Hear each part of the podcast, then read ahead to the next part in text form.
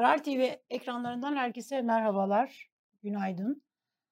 Yıldıray Or'la karşınızdayız. Ben Ee, tweet'i bulmaya çalışıyorum sen tweet'i bulmaya çalış. Ben de sen tweet'i bulurken, bulmaya çalışırken senin e, bize getirdiğin çiçeklere böyle bir Görünüyor metin mu? görünüyor evet. Ee, en sevdiğimiz senin de öyleymiş, benim de öyle. Çok teşekkür ederim. Program programımızı böyle güzel açtık. Güzel bir gün. Ee, Öyle mi? Güzel bir gün. Güzel oldu? bir gün ya. Baksana ne kadar güzel. Bir anda kendimi böyle ayçiçeği tarlalarında gibi hissettim. Tü- Türkiye Türkiye'de aslında hani baktığın zaman çok fazla böyle ayçiçeği tarlaları var. Bizim köyde vardı yani ben. Ama ben bunları tarladan değil, e, çiçekçiden Çiçek- aldım. Maalesef. Şey Keşke tarla olsaydı. tarla olsaydı. Aslında hani Türkiye bu bağlamda gerçekten çok şanslı böyle zengin hani bu tür böyle güzellikleri olan bir ülke. Ama ne yazık ki ya öyle bir şeye geldik ki hakikaten böyle e, ben hayata çok böyle olumsuz taraflarından e, bakan biri değilim. Tabii ki insan yapısı buna uygun. Ama hemen iyi bir yanlarını da böyle görmeye çalışan, kendime hani bu telkinleri yapan bi- birisiyim. Eee, ya öyle bir şey oldu ki artık böyle son yıllarda hiç çevremizdeki güzellikleri fark edemez olduk. Yani insanın yaşam enerjisi, yaşam neşesi gidiyor ya, Hmm. neşemizi kaybettik, yaşam enerjimiz gitti. Etrafımızdaki hiçbir güzelliği göremiyoruz. Hiçbir şey böyle hani güzel bir şeyler Bak ben böyle sana bakmaya şeyimiz yok. güzelliklerden birini göstereyim. Ajda Pekkan'ı mı? Pekkan. Ya Ajda Pekkan ya. Bütün kadınlar Ajda Pekkan olmak ister herhalde. Yaşını Yaşlanmayan, söylemiyoruz. yaşlanmayan kadın. Yaşı yok çünkü. Hayata. Bütün kadınlar yaşsızdır Türkiye'de e, herkes değişti. Tek Hı. değişmeyen şey Ajda Pekkan. aslında. Bak Kılıçdaroğlu mesela şimdi başörtüsü e, şey kanunu verecek CHP. Evet. CHP'yi değiştiriyor. AK Parti çok değişti. İşte İyi Parti değişiyor falan işte bir sürü şey değişiyor yani. Ahmet Davutoğlu değişiyor. Ali Evet, Babacan aynen. değişiyor. Herkes değişiyor. Bir Ajda Pekkan değişmiyor. O da iyi ki değişmiyor. Ya değişmek güzeldir ama Ajda Pekkan'ın değişmemesi güzel. Yani o e, Şu kıyafetini gördün değil mi yani? gördüm. Çok iddialı. Ama başkası giyse yakışmaz ona. Aynen. Yani mesela Sezen Aksu giyse yakışmaz. Ee, Bülent Ersoy giyse yine yakışmaz. Yani e, hatta Demet Akalın bile giyse bu kadar güzel yakışmaz. Ama Ajda Pekkan'a yakışıyor. Ee, Kemal Kılıçdaroğlu dün devrim niteliğinde değil yani bir devrim diyemeyiz buna. Çünkü Türkiye de çok değişti artık. Hı hı. Devrim niteliğinde bir çağrıda bulunmadı, bir adım atmadı. Ama Türkiye açısından gerçekten önemli bir adım. Yani Evet. bunun sebep şeyleri var. Ee, Sevgili- iktidar hani başörtüsünü dedi. Biz gelin iktidara bir çağrıda bulundu Cumhurbaşkanı Erdoğan'a. Dedi ki videoyu hazırlayalım arkadaşlar. izleyelim Dedi evet, ki videosunu. dedi ki bir verin bakalım videoyu. Dün Sevgili halkım, iyi akşamlar. Önemli bir konuyla ilgili sizi evime davet etmek istedim. Hoş geldiniz, sefa getirdiniz. Biliyorsunuz, uzun süredir ülkenin yaralarını kapatmaktan ve artık geleceğe güvenle bakmaktan bahsediyorum. Çok açık yaralar var ve bu yaralar bizi hep geçmişe tutsak ediyor. İktidar olduğumuzda devletin atacağı adımları şimdiden anlatmaya çalışıyorum. Helalleşme aslında tam da bu. Halkımız birbirine düşürülmekten yorgun düştü. Kutuplaştırdılar, ayrıştırdılar, kamplaştırdılar, adeta düşmanlaştırdılar. Oysa devlet yaraları kapatacak ki millet olarak dünya ile rekabete odaklanalım. Büyüyelim, gelişelim. Her kapanan yara bizi birleştirecek, güçlendirecek ve ülkenin rekabet gücünü artıracak. Her adım huzurlu, refah içinde büyüyen bir Türkiye demek. Onun için ben ucu nereye varacaksa varsın bu yaraları kapatmaya kararlıyım. Biliyorsunuz geçen hafta yol arkadaşlarıma yanımda mısınız diye sordum. Çünkü bu yaraları kapatmak cesaret istiyor, cüret istiyor, gönül istiyor, gözü peklik istiyor. Gelecekte gençlerimiz bu sorunlarla boğuşmasın. Daha fazla enerji kaybetmesin. Kimsenin kalbi kırılmasın. Kimsenin gönlünde bir yara açılmasın diye bazen oy kaybetmeyi bile göze almak gerekiyor. Özetle bu yol yürek istiyor, yürek. Siyaseten büyük yürek istiyor. Türkiye'yi barıştırma yolu zor ve engebeli bir yol. Ve bu yolda hep beraber yürümek zorundayız. Bu yaralardan biri de başörtüsü mevzusu. Burada bizim de yanlışlarımız oldu geçmişte.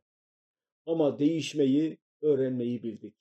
Şimdi bir sonraki aşamaya geçme zamanı. Bu meseleyi toplum olarak aşma, geride bırakma zamanı. Konuyu devlet ciddiyetiyle çözme ve siyasetçilerin iki dudağı arasından çıkarma zamanı. Evrensel hukuk ilkeleriyle uyum içinde bir kanuni çerçeve oluşturduk. Kadınların giyim kuşamını siyasetin tekelinden çıkartıyoruz. Bu hakkı yasal güvenceye alacağız. Bunu bir tartışma konusu olmaktan tümüyle çıkartacağız. Evet. Evet, zaten bunu bunu söylüyor. Ben şöyle söyleyeyim yine hani sen nasıl bakıyorsun bilmiyorum. Şimdi ben de ne, ne düşündüğünü şey yapacağım ama benim düşüncem şu Yıldıray. Ee, söylediği şeyler çok önemli. Bir kere ucu nereye varırsa varsın dedi. Kemal Bey gerçekten çok cesur bir siyasetçi. Ee, adımlar atıyor ve e, cesurca adımlar atıyor. Keşke bu kadar diğer siyasetçiler de bu kadar cesur olabilseler. Bu helalleşme siyasetini e, destek vermesi gereken altılı masada üç isim var. Ahmet Davutoğlu, Ali Babacan ve Temel Karamollaoğlu. Temel Karamollaoğlu zaten e, en el yakan dönemde CHP ile hani bir masaya Hı. oturdu ve o e, toplumsal barışı sağlama, dindar kitleyle Kemalist kesimi barıştırma anlamında. Yani barıştı diyemeyiz. Tabii ki buna böyle mırın kırı nedenler çıkacak ama çok cesur ve önemli bir şeydi. Yani Temel Bey tarihi anlamda gerçekten çok kı- kıymetli bir adım attı. E, buna böyle bir el atması gereken, buna destek ver, ver, vermeleri gerekiyor. Ali Babacan'ın da, e, Ahmet Davutoğlu'nun da. Onların da çıkıp yani Hı-hı. geçmişte bizim de hatalarımız oldu, sustuğumuz dönemler oldu. Ama bu ülkeyi bir barıştırmamız gerekiyor demeleri gerekiyor. Benim beklentim bu yönde. Hı-hı. Her şey oy kazanmak değil. Yani ülkeyi düşünmek, vatan gerçek vatanseverlik, oy kaybetmeyi göze alarak e, adım atabilmek. Hı hı. Yani Kemal Bey bunu da yapıyor. Yani hepimiz görüyoruz. E, kendi partisinin içerisindeki e, o hani bir, bir mücadele bir şey veriyor. Öyle herkes de çok mutlu mesut değil işte. Yani televizyonlar belki CHP kitlesine yakın, CHP'ye yakın medyada bunların izlerini, şeylerini görüyoruz. Evet. Şimdi devrim niteliğinde bir adım değil. Ee, Türkiye'de artık bundan sonra ne olursa olsun bir daha başörtüsü yasakları eskisi gibi gelmez. Yani üniversite kapılarında başörtüsü yasakları, katsayı problemi de gelmez. Bunların hiçbirisi olmayacak. Kemal Bey'in attığı adımın anlamı siyasetin elinden yani o rant aracı olmaktan çıkarmak. Yoksa başörtüsünün yasal güvenceye alınmalı mı? Bence gerek yok. Yasal güvenceye niye alınsın? Bu bir kültürel mesele. Ee, iktidar buna karşı çıkıp şey söyleyebilir. Ama burası hani Türkiye yasal hani güvence dediğiniz zaman alınmaması lazım. Hani ger, ger Türkiye demokrat yani bir de, demokratik çerçevede yönetilen bir ülke olsa, demokrasi gelişmiş olsa, hukuk devleti olsa zaten bugün bunları konuşmuş olmayız. Ama yani iktidarın elinden e, 2019 seçimlerini hatırlayalım. Yani e, şeyde e, CHP gelirse, bunlar iktidara gelirse bir daha başörtülü siz sokaklarda yürüyemezsiniz diyen bir iktidar vardı. E onun elinden alıyor. Bu bir samimiyet testidir. Ben çok önemli evet. buluyorum bu bağlamda. Kesinlikle çok önemli. Desteklenmesi gerektiğini de düşünüyorum. Çok, Kıymetli bir adım. Çok önemli yani bence de. Ee, yani e, yasal güvenceye ihtiyaç var mı? Bir grup e, özellikle bu meseleyi takip eden insanlar açısından var. Evet. Çünkü e, şu, şu anda başörtüsü yasağı ile ilgili e, kalkması ile ilgili bir takım yönetmeliklerde bir şeyler yapıldı. Evet. E, e, bunun bu ayrımcılığın e, yasaklanması ile ilgili belki anayasal hükmü ki 2008'de böyle bir şey getirilmeye çalışılmıştı da AK Parti kapatma davası açılmıştı. Ya da böyle kanun teklifi içeriğini bilmiyoruz şimdi göreceğiz tabii. Hı hı. Yapılması bence gerekli çünkü e, belki başörtüsü yasağı tekrar e, geri gelmeyebilir eskisi gibi. Fakat ben başörtülü insanlarda şöyle bir korku var. Bence bu haklı bir korku.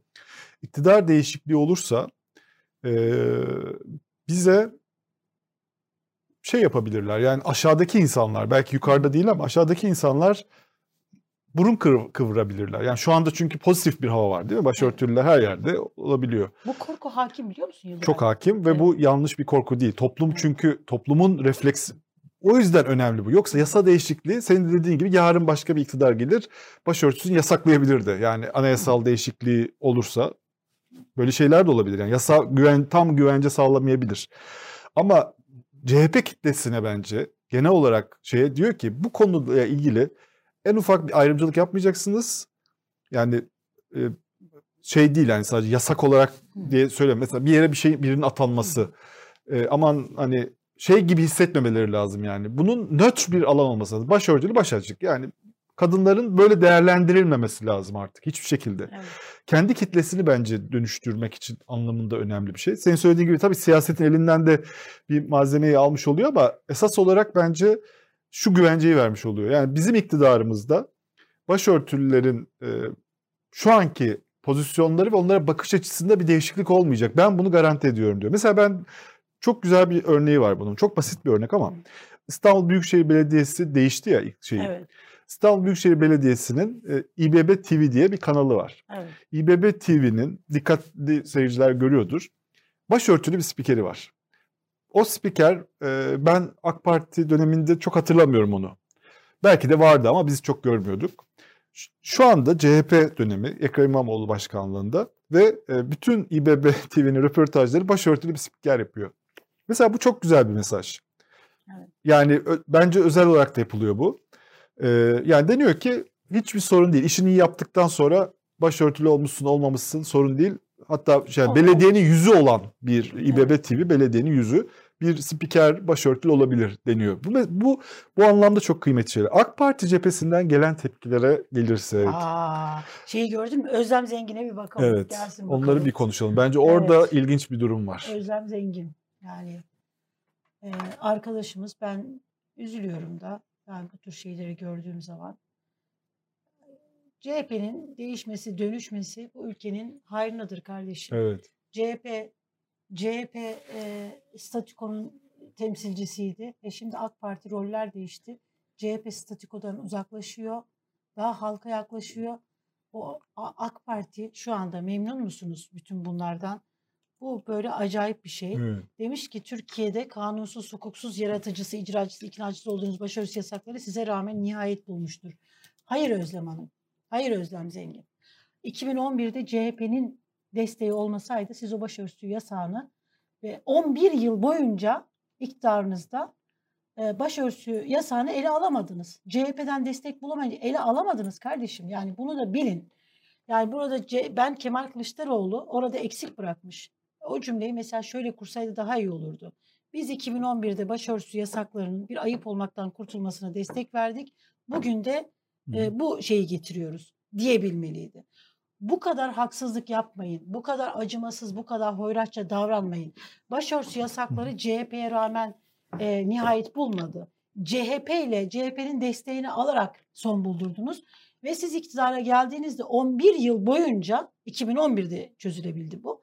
11 yıl boyunca e, başörtüsü yasaklarına siz değinemediniz bile. Gündeme getiremediniz. Ama ben Yok, orada tam sana katılmıyorum. Yok yok hayır şu, şu anlamda. Hatırla Mehmet Ali Şahin dönemi Evet, Adalet. Tabii, Bakanıydı. tabii, öyle. Bizim gündemimizde yüzde bir buçuğun Ama sonra bizim o- önceliğimiz değil İlk diyebildi. adım attıklarında ka- kapatma davası açıldı AK Parti. Hayır. Öyle bir ortam vardı. Onu da yani düşünmek lazım. Bak- Ordu diye bir şey vardı Türkiye. Şimdi herkes Ben böyle şunu- şey yapıyor da Hayır, kimse hatırlamıyor yanlış bunu. anladın. Hayır ben şunu Hı. söylemiyorum.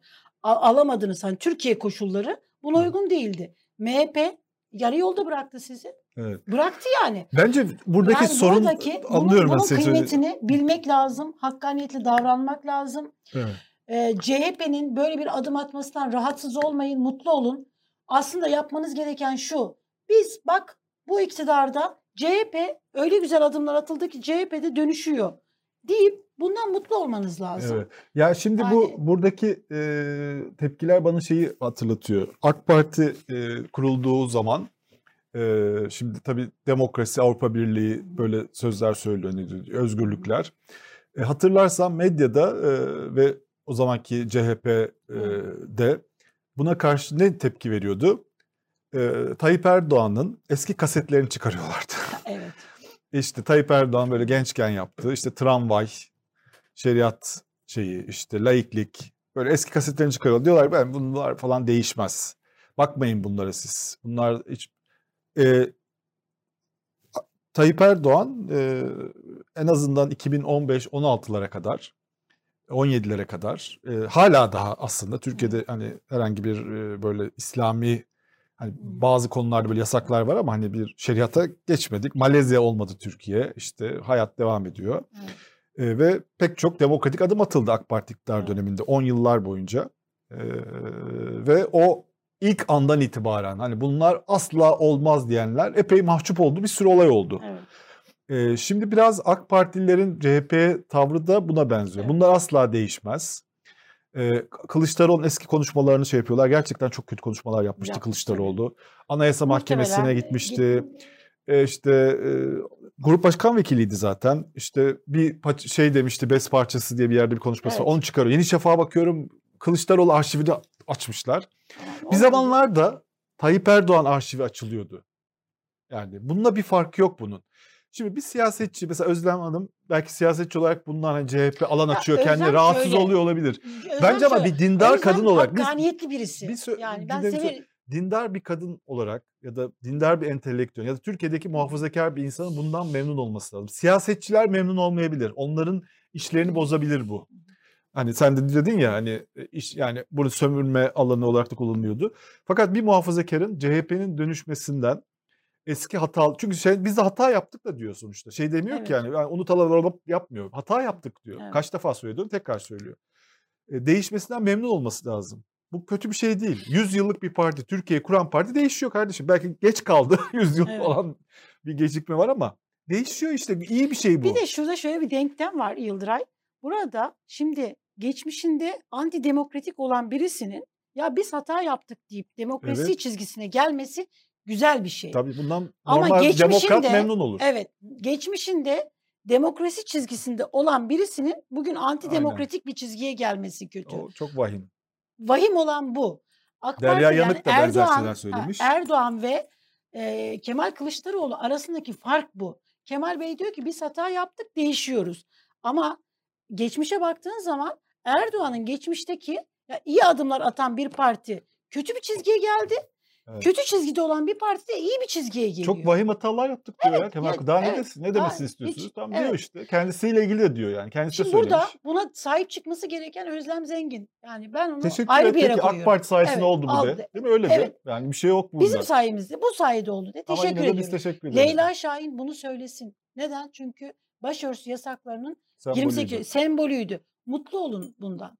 Yani siyaset üstü davranın. Ömer Çelik e, açıklama, açıklama yaptı. Biz de yapmış. çarşamba günü bir açıklama yapacağız. Herkes ekran başına toplansın diye. Biz de özgürlüklerle Türkiye da deniyor kazanır. anayasa değişikliği önerecek deniyor. AK Parti'de bu konuyla ilgili anayasa gelin o zaman anayasayı değiştirelim diyecek deniyor. Yalnız o da bana çok garabet geliyor biliyor musun? Şundan dolayı Yıldıray. Ya 20 yıldır, 20 yıldır ülkeyi aralıksız yöneten, anayasada defalarca değişiklik yapan bir parti arada böyle hani sıkıştıkça yeni anayasaya ihtiyacımız var demiyor mu? Gerçekten ben Evet. bu TSK'nın eski Türkiye'de eee Genelkurmay ülkede bir şey oldu. Köşeye sıkıştıkları zaman şey diyorlar diye milli beraber milli birlik ve beraberliğe ihtiyacımız olduğu günlerde Evet. açıklaması. Ama olsun ya. Yarış özgürlük yarışı olsun. Ama en çok şöyle- biz vereceğiz, siz vereceğiz yarışı olsun. Şöyle Yıldıray. Ya 2010'da bu ülkede yani bir- bir şey oldu. 2000 2017 referandumu Türkiye için bir fırsattı AK Parti için. Nasıl bir anayasa değiştirdiniz? Kendi iktidarınızı güçlendirmek, bütün yetkileri ele geçirecek bir anayasa değişikliğine gittiniz. Sivil bir anayasa yapabilirlerdi. Böyle bir güçleri de vardı. Böyle bir şey de vardı. Türkiye konjonktürü de buna uygundu. Ama bunu yapmadılar. Bunu Evet. yapmayıp sürekli böyle işe geldiği zaman hani anayasa, yeni bir anayasa. 20 yıldır ne beklediniz bunun için? Bunu da demek hakkımız. Yarışsınlar ama bir vatandaş olarak e, bunu söylemek, bu itirazı, bu, bu, bu, bu soruları sormak da bizim hakkımız diye düşünüyorum. Şimdi Kemal Kılıçdaroğlu'nun açıklamasına Şamil Tayyar'dan işte bir Neymiş? açıklama geldi. Şamil Tayyar e, şey söylüyor. e, diyor ki e, anayasa ve yasalarımızda başörtüsü yasağı yoktur. Vesayetçi anlayışın e, laiklik bahanesi uyguladığı yasak var. Evet kardeşim iktidar şunu söyleyebilir. Diyebilir ki başörtüsü yasağı mı var? Polis de oluyor işte avukatlar adalet işte adliyelere girip avukatlık yapabiliyor. Hakim de var. Her şey var doğru. E, ama ben işin hukuki kısmından bakarak şunu söylemek istiyorum. Başörtüsüyle e, başörtülü bir avukat bugün e, adliyede e, savunma yapabiliyor. Avukatlık cübbesini giyebiliyor. Bugün başörtülü bir hakim o kürsüde hüküm verebiliyor. Şu soruyu sormamız gerekiyor. Böyle mi olmalıydı? Başörtüsü girerken o adliye saraylarından hukuk mu çıkmalıydı? Adalet mi terk etmeliydi? Başörtüsü girdi, Evet. hukuk orayı terk etti. Bunu da tartışmamız gerekiyor. Mehmet Metiner de işte senin biraz önce şey yaptığın e, başörtüsü konusunda geçmişte yanlışlıklar yaptıklarını belirterek kanun teklifi sunacak. Yanlışın itirafı önemli. Kanun teklifinin içeriğini gördükten sonra konuşmak en doğrusu. E, Daha iyi. makul Evet iyi gayet iyi. konuşmuş. Ahmet Davutoğlu'nun bugün e, Ahmet Davutoğlu ve Karamollaoğlu destek, destek, verdi. verdi. Sema Silkin bizim programımızda bunu Onu söylemişti. bir Sema Silkin'in videosunu izleyelim mi? Buradan bir çağrı yapmıştı. Eren Erdem de e, destek verdi. Sema Hmm. Hanım'a direkt dedi ki e, sizin çağrınız karşılık buldu. Bu adımı attık dedi. Bu önemli. Evet, evet. Bir Sema Silkin e, başörtüsü birazdan diyorsunuz. Hı. Neden hazır değil? Hazır peki girsin. 28 Şubat'taki yasaklar da e, kanuni yasaklar değildi, hukuki yasaklar değildi. Ama yaşadık, hep birlikte yaşadık Evet. 28 Şubat'ı değil mi? Genelgelerle yaşadık. Şimdi e, iktidar o gün de fiili olarak uygula e, bir güvencenin olmadığı, bir anayasal güvence olmadan fiili olarak yasaklar vardı. Bugün de aynı şekilde yasal bir güvence olmadan fiili bir özgürlük var. Şimdi burada bence yapılması gereken ki bu yani muhalefet partilerine bir çağrıdır ve e, en çok da aslında bu ana muhalefet partisinin hani bugün mecliste en üst düzeydeki şey olduğu için söylüyorum temsile sahip olduğu için söylüyorum.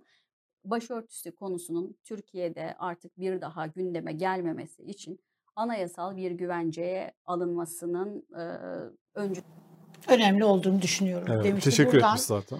Bir çağrıda bulunmuştu. 4 Ekim 2021 tarihinde bizim programımızda bir çağrıda bulunmuştu. Dün Eren Erdem de e, CHP'li Sema Hanım çağrınız önemliydi. Gereken yapıldı. Artık CHP'nin kanun teklifi sayesinde Türkiye'de bir başörtüsü meselesi yoktur. Emeğinize teşekkürler demiş. Ne Evet. güzel bir Türkiye ya. Hep böyle olsa işte. Bak bir anda ümitli bir Türkiye Evet. oldun. Tekrar çiçeklerle başladık. Çiçeklerle başladık. Hep böyle. Bu geçsin. arada e, şey Devlet Ee, Bahçeli meclis grubunda konuşuyormuş. İran e, olaylarıyla ilgili Mahsa Amini e, protestolarıyla ilgili İran'da sükunet, huzur ve istikrar demiş. İran'daki gösterileri dış mihrakların karıştırdığını söylemiş. Ne kadar harika. Evet. Ahmet Davutoğlu bir çağrıda bulundu. Bir o videoyu da alabilir miyiz? Erdoğan'a bir çağrıda bulundu. Buna destek verin, teşekkür edelim dedi. Ve yarın yapacağı konuşmada çağrıda bulunuyorum. Sayın Kılıçdaroğlu'na teşekkür etsin. Hakikati söyleyenin kimliği değil, hakikatin kendisi önemli. Ve sonra desin ki hep beraber bunu verelim. Şunu yapmasın. Sayın Kılıçdaroğlu'nun teklifini AK Parti ve MHP oyları reddedip sonra AK Parti ve MHP oylarla yeni bir yasa tasarısı verip biz yasa teklif verip biz bunu yaptık demeye kalkmasın. Gerek yok buna. Evet. Aynen önemli. öyle yapacak. Temel Karamoğluoğlu da kazanımları yasal güvence altına alacak ve keyfi uygulama son verecek olan bu çağrıyı kıymetli buluyoruz ve Çok doğru. destekliyoruz demiş. Evet. Ülke adına hayırlı Güzel, olsun. Dediğim evet, gibi devrim aynen. niteliğinde bir şey değil. Ama en azından AK Parti'de bu konuda samimiyse Erdoğan bunu artık böyle siyasetin böyle hani rant böyle şeyi olmaktan çıkartır. Ben mesela önümüzdeki seçimlerde CHP gelecek, başörtüsü yasakları gelecek gibi halka hani bu tür Tabii, şeyler tabii. Bu- korku bak sal- bu- bunlar var ya- salınmayan bir seçim Aynen. geçirmek Bu istiyorum. seçim kampanyasında bunun kullanılmasını engelleyecekler. Yani yani Türkiye'nin her yerinde kahvehanelerde şurada burada insanlar konuşurken bunu söyleyenlere Aa bak CHP'de önerge verdi denecek. Böyle Şimdi- bir önemli yani siyaset Evet. önemli. Ee, Ali Babacan'ın bir açıklaması var. Ben bunu çok önemli buldum Yıldıray. Diyor ki ortak adayın açıklanmasıyla ilgili olarak seçmen diyor belirsizliği değil bildiği kötüyü tercih eder. Bütün mesele bu bence. Hmm. Yani altılı masalın sorunu aslında böyle bir şey. Hmm. Belirsizlik ürkütür. İyi ya da kötü. Beklemeyin çünkü Erdoğan'ın aday olacağı artık kesin yani. Er, Erdoğan yani Cumhur İttifakı'nın adayının belirlendiği bir yerde siz de bir an önce ilkesel işte protokol mü imzalıyorsunuz? 15 günde bir değil, her gün buluşun, gün aşırı buluşun. Bunun artık bekleyecek bir şeyi yok. Oturun, protokol mü imzalıyorsunuz? Ne yapıyorsanız, ilkesel tutum mu belirliyorsunuz? E, iyi ya da kötü bir adayın bir an önce adayınızı açıklayın. Çünkü seçmen gerçekten de Ali Babacan'ın dediği gibi belirsizliği değil bildiği kötüyü e, tercih eder. Abdülkadir Selvi'nin yazısı e, Abdülkadir'in yazısını gördün mü? Görmedim hayır. Abdülkadir Selvi gerçekten enteresan. Abdülkadir Selvi Bir gün Bu Abdülkadir sefer- Bey'i davet edelim. davet Sen edelim. Gel, gel, gel- gelir mi acaba? ondan Her sabah. Ha, evet. Ben seviyorum da Abdülkadir'i. Yani iyi bir gazeteci oldu. Ankara tabii, gazetecisi herhalde. olduğunu düşünüyorum. Yani. Ee, iyi bir kulis şeyi, o e, iyi bir gazeteci. Yani ben ondan Gereğini tam da ki. Evet. Gereğini yapmıyor hala. Yok yapmaya çalışıyor aslında ya. Ama Ama olmuyor. şehir hastaneleri konusunda yapmıyor. Altılı masayı dağıtma konusunda yapıyor gereğini. Yani orada Erdoğan e, Abdülkadir Selvi'ye haksızlık yaptı. Diyor ki e, İyi Parti'nin içerisinde bölünme var diyor. Hmm. Bugün İyi, Parti'nin bölündü. içerisinde diyor bir Koray Aydın'ın başını çektiği bir grup var. Bunlar diyor Kılıçdaroğlu'nun adaylığına karşılar. Hı hı. E bunu Ee, İsmail Saymaz da yazdı geçen hafta evet. biliyorsun. Ee, Benzer bir kulis yani. Evet. Olabilir böyle bir şey gerçekten. o- olabilir. Yani bu ama böyle bir şey şeyde de vardır. Yani CHP'nin içinde de var. Kemal Kılıçdaroğlu'nun kazanamayacağını düşünen bir grup var. CHP'ye yakın medyada da var, böyle bir şey var. Evet. Yani bu Kimsenin normal bir şey. değil. Ee, Meral Akşener'in yine İmamoğlu ya da Mansur Birisini destekleyeceğini Bu arada bu yani çok kısa bir şekilde şimdi konumuza geçeceğiz tabii Hanefi Bey'i bekletmeyelim. Bu e, dünkü Ankara'da, Çankaya'da bir mekanda sahne alan e, sanatçının işte öldürülmesi Onur olayı. Şener. Evet Allah rahmet etsin. Allah çok rahmet korkunç eylesin, bir olay. Öldürenler de e, bir takım bakanlıklarda bürokrat çıktılar. Biri Tayyip'de mühendismiş. Şimdi birkaç bazı gazete dünden beri bu böyle bir siyasi olaya dönüştürülmüş durumda. Yani Hangi gazeteyi arıyorsun? mesela Sözcü gazetesi topluma ekilen nefret tohumunun son kurbanı diyor. Değil. Şimdi yani Olmadığını olayın- söyledin sen. Çünkü Evet, ifade tam olarak onunla bir alakası yok. Bir defa öyle bir şarkı istedi, ideolojik şarkı istedi de olmadı. Çırpınırdı Karadeniz istedi. O böyle bir şey yok yani. Böyle bunlar doğru değil. Yani olayla ilgili bütün polis şeylerine, ifadelere falan öldürenlerin ifadeleri var. Başka tanıklıkların ifade var. E, bu bir kavga yani. Bu bir iki şey arasında ve gece mekanlarında yaşanan türden işte herkesin işte içkili olduğu e, şeyde yaşanan işte ona laf attı. O yanındaki kıza laf attı. O ona çıkışta e, sen işte benim yanımda kıza nasıl laf atarsın diye üzerine yürüdü. O da elinde işte bira içiyorlarmış. O sırada birayla onun işte kavga yani. Olay şey değil. Hiçbir siyasi yönü yok bu olayın. E, bürokratların da siyasi bir kimliği yok. Gayet e, ne diyelim normal şey yani AK Partili bürokrat değiller yani, yani diyelim böyle yani kaçamak yapan AK Partili bürokrat falan değiller. MHP'li oldukları da bilmiyoruz. Öyle bir şey de yok. Yani böyle bir e, böyle gece mekanlarında yaşanabilecek. Tabii ki çok acı bir olay. Yani çok üzücü bir olay. E, trajik tabii ki. Fakat hani buradan bir siyasi anlamlar çıkarmak, analizler çıkarmak, işte bize ne oluyor, topluma ne oluyor, işte bürokratları bile bu hale getirdiler, gelip şey yapıyor. Yani her türde insan var yani bürokraside. Değil mi? Yani herkes şey değil yani. Bunlar da böyle özel olarak işte ne bileyim yani AK Parti'nin getirdiği özel bürokratlar hani işte TÜGVA'dan falan yetişmiş Türkler falan değiller yani. yani içki içiyorlar falan hepsi. E, o yüzden hani bunu bir siyasi olaya çevirmenin manası yok. Yani bu her adi olay siyasi bir olay değildir. Her adi olay üzerine analiz yapılmaz. Toplumsal analiz yapılmaz. Sosyolojik analiz yapılmaz. İnsanlar üzülür tabii. Yazık oldu denir. Korkunç denir falan ama Türkiye'nin korkunç da bir gece hayatı olduğu, pespaye bir gece hayatı olduğu da insanların e, eğlenmenin sınırlarını çok rahat aşabildiği de gibi bir sürü başka Evet. hani konuşulabilecek konular var. O yüzden bu birkaç Ama- gazete bunu muhalif gazeteler özellikle böyle siyasi bir olay gibi manşet yapmışlar. Yıldıray Evet. kalkma bir şey göstereceğim sana. e, bizim Baran Bekin'in e, bize katkısı bugün. E, Bursa'da çalışan bir mobilya fabrikasında çalışan birisi mesaiye geç kalıyor. Ondan sonra e, trafik yoğun olunca paraşütle iş yerine atlıyor, geliyor. Gördün mü sen onu? Evet. evet. Ay çok komik ama ya. Bir bakabilir miyiz arkadaşlar? İniyor paraşütle. 2200 metre yükseklikteki uçuş alanından İnegöl İnegöl burası. Biz de geç kalan çalışanlarımızdan benzer performans bekliyoruz. Yalnız nasıl mutlu.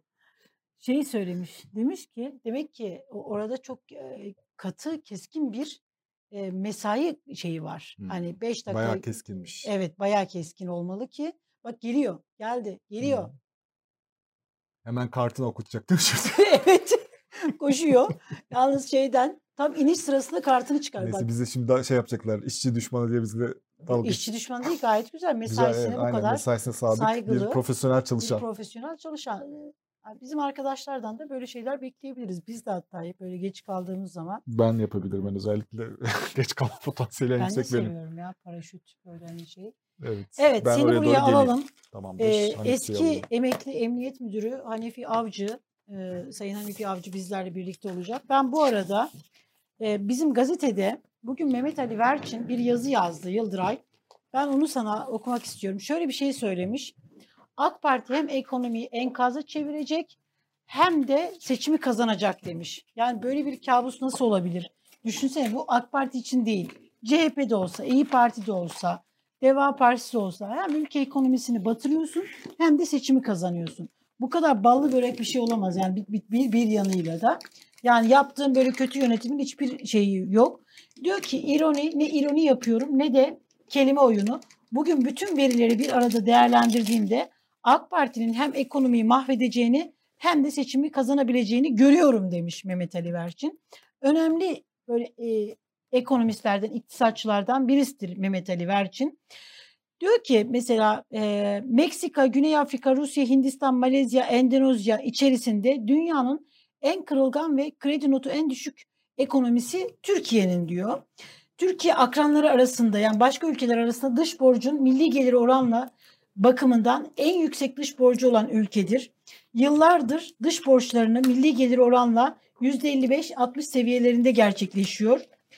Ee, üstelik Türkiye akranlar arasında en düşük döviz rezervine sahip. Rakamlara tekrar dönecek olursak demiş Mehmet Ali Verçin, Türkiye'nin dış borcunu milli gelirle oranla yüzde 60. Bunun düşük olması gerekiyor. Döviz rezervi de dış borcun yüzde 20'si. Yani tam tersi. Yani yüzde e, yüzde 60 mesela döviz rezervi olması lazım. Dış borcu da yüzde 20'lerde olması lazım ama diyor tam tersi seyrediyor. Ee, diğer ülkelerle karşılaştıkları ekonomik sorunları aşmak için diğer ülkeler diyor. Başka ülkelerde de ekonomik kriz var, enflasyon sorunu var. Ama onlar diyor bu sorunu aşmak için bilimsel birikimi ve tecrübeleri gösterdiği yönde çaba harcarken Türkiye yanlışı daha büyük yanlışlarla çözmeye çalışıyor. Ama diyor bütün bunlara rağmen son cümlesi e, heterodoks hükümet seçimi kazanma ihtimali var diyoruz. Perşembeye nasıl kazanacağını da Perşembe günkü yazısında söyleyecekmiş bir kabus yazısı bu. Onu söyleyeyim. ee, Hanefi Bey hoş geldiniz. Hoş geldiniz. Hoş bulduk. Nasılsınız? Sağ olun. Eksik Biz çok olmayın. iyiyiz. Bugün böyle çiçeklerimiz var. Allah iyilik versin. Ee, siz Kemal Kılıçdaroğlu'nun bu başörtüsü yas kanunun teklifini nasıl yorumluyorsunuz? Çünkü yıllarca bu başörtüsü meselesi üzerinden Türkiye, bütün siyaset bunun üzerinden gitti. CHP'deki bu dönüşümü siz e, nasıl görüyorsunuz? Yani e, siyaseti bu boyutlarla çok fazla takip etmiyorum. Ben daha çok güvenlik boyutu ama tabii ki Türkiye'nin uzun süredir bir gündeminde duran bir konu. Uzun süreden beri e, çok insanlar rahatsız eden, belki de bu konuda siyasetle çok etkileyen bir konu. Türkiye'nin bu konuyu bu zamanda çözmemesi de bir bence Türkiye'nin bir ayıbı. Aslında Türkiye problem çözme yeteneğini kaybettiği için çok problemi çözemiyor. Bunu da çözememişti yıllardan beri. En azından böyle bir şey yapılmış olması bence geç de kalmış olsa iyi diye düşünürüm. Evet. Yani çoktan çözülmesi gerekiyordu, çoktan halledilmesi gerekiyordu ama böyle yıllardan beri insanlar ilgili hem var hem yok hem yarın tekrar uygulanabilir gibi boşluk yaratılmıştı.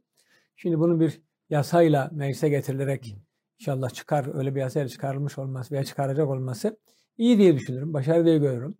E, CHP uzun süreden belli biraz böyle sağ seçmen oyunu almaya yönelik faaliyetleri var geçmiş dönemden beri görüyoruz.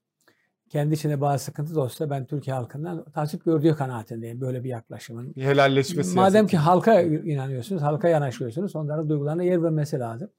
E, helalleşmesi, toplumsal barış sağlamaya yönelik davranışlar, gerginlikleri azaltıcı dönem, yöntemler e, bence olumludur diye düşünüyorum. Bak karşı da olumlu olarak görmesi gerekir diye düşünüyorum. Evet.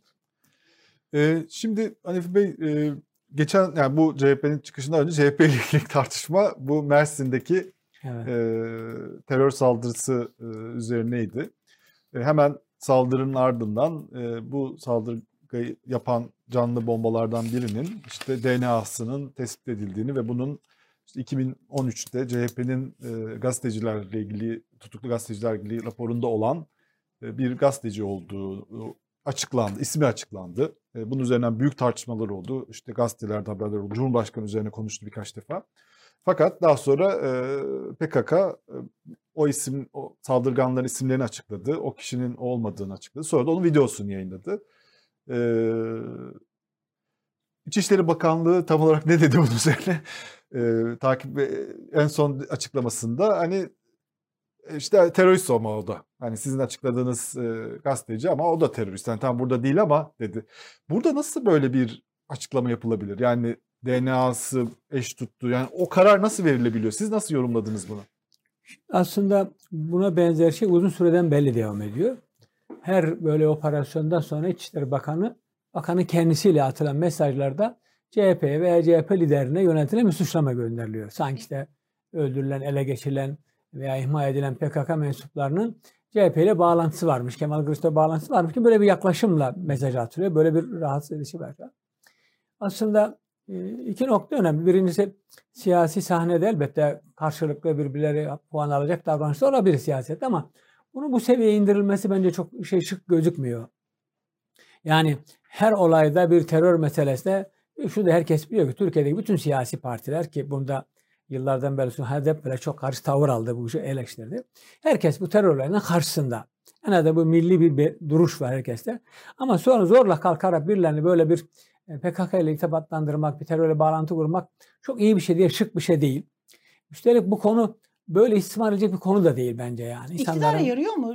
Sürekli terör mesela kavramını gündemde tutmak, birilerini böyle terörle ilişkilendirmek, kolayca yaftalamak. Bu tür şeyler mesela iktidar partilerine yarayan bir şey midir? Aslında e, bence yara, yaramıyor. Çok itici de. Fakat bu böyle siyaset şey oldu. Gerginleşerek bir siyaset yapma ülkeye gelişti. Bir siyasi rakipten çok bir siyasi düşmana dönüştü bütün bu olay. E, seçimi kazanarak halkı hizmetmek değil, seçim mutlaka kazanarak iktidarı devam ettirmek mantığı hakim olmaya başladı Türkiye'de benim görebildiğim kadarıyla. Ve ölçüsüzce karşı rakiplere işte saldırılıyor. Hatta bazen bakıyorsun hükümet yapmaması gereken şeyleri yapıyor. İşte siyasete karşı puan veriyor. İşte İstanbul'da hükümetin ayrı metrosu var, belediyenin ayrı metrosu var. Çok anormal bir şey yani. Niye gerek duysun? Halk hizmet varsa hep beraber hizmet edilir. Devletin kurumlarının bir bütün halde beraber çalışma mecburiyeti var. Bu hükümetin de sorumluluğundadır. Yani belediye ayrı hükümet ben onu kabul etmem. Bu halka hizmet ediyorsanız bir bütün halde yapacaksınız. İstanbul Göbeği'nde hükümet ait bir park yapılıyor havalanına. Ya park yapmak belediyenin görevi. Niye hükümet park üstleniyor ki yani? Yani bu ayrı bir park bahçe müdürlüğü kuracak, ayrı bir sistem kuracak, ayrı bir sistem kuracak. Yani bunu eğer park yapılacaksa belediye ki sana bunu veriyorum, tahsis ettim, park yap diyebilir. Şimdi başka illerde niye hükümetin parkı yok? Böyle bir anormallik olmaz yani. Bu baktığınız zaman biz böyle kanıksadık. Olabilir hükümet siyaset yapıyor ama bu bence normal değil. Devlet kaynakları heba ediliyor. Kurumlar arası koordinasyon yok ediliyor. Bizde sanki iki ayrı devlet gibi görmeye yapıyor. Belediye ayrı bir şey, hükümet ayrı. Şimdi gelirken bakıyorum yolun kenarında büyük devasa bir hükümetin reklam panoları var. Yanında belediyenin reklam panoları var.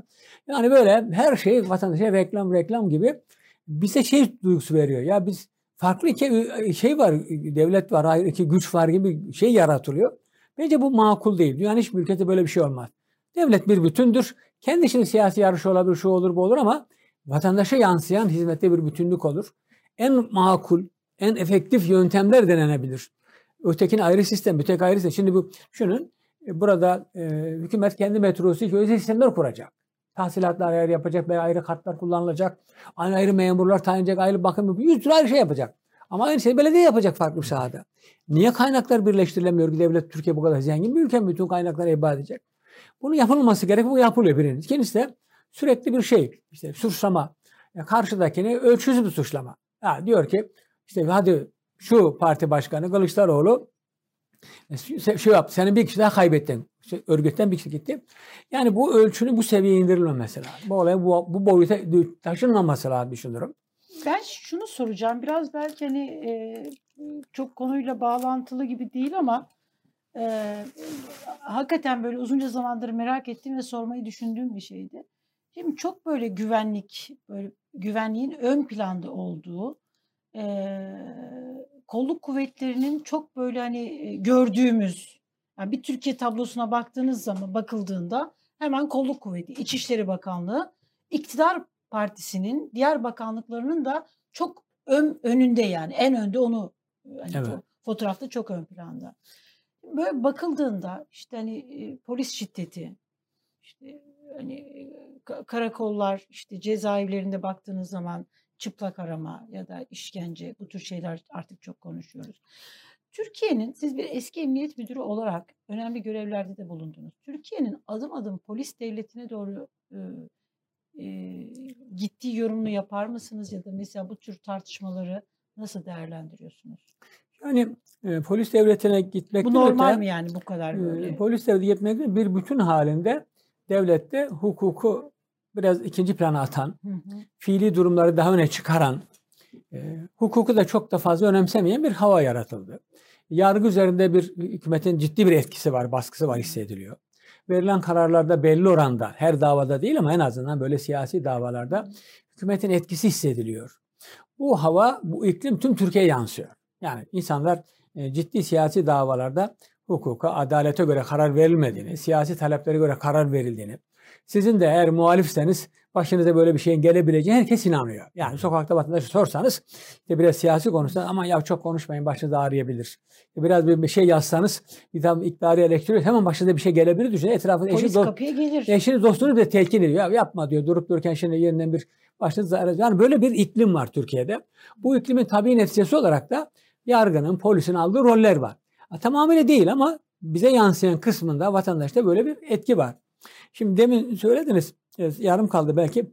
Şimdi böyle bir olaylar, Mersin'deki olaylar açıklanırken ille bu olayları bakanın açıklaması bir şey de gerek yok. O yerdeki güvenlik, o yerdeki mülki amir açıklayabilir. Adli müessese açıklayabilir. Kendisi daha olay çok taze. Kim olduğu belli değil, için yapıldığı belli değil, hangi sebeple yapıldı. İyice bilgi toplanmadan anında bir harekete geçiriyor. Tabii şöyle bir şey var. Türk halkı yıllardan beri terörden çok tektiği için, özellikle PKK'dan dolayı çok mağduriyet yaşandığı için, çok insanın e, acısı olduğu için buraya karşı o PKK olayına herkese bir alerji var.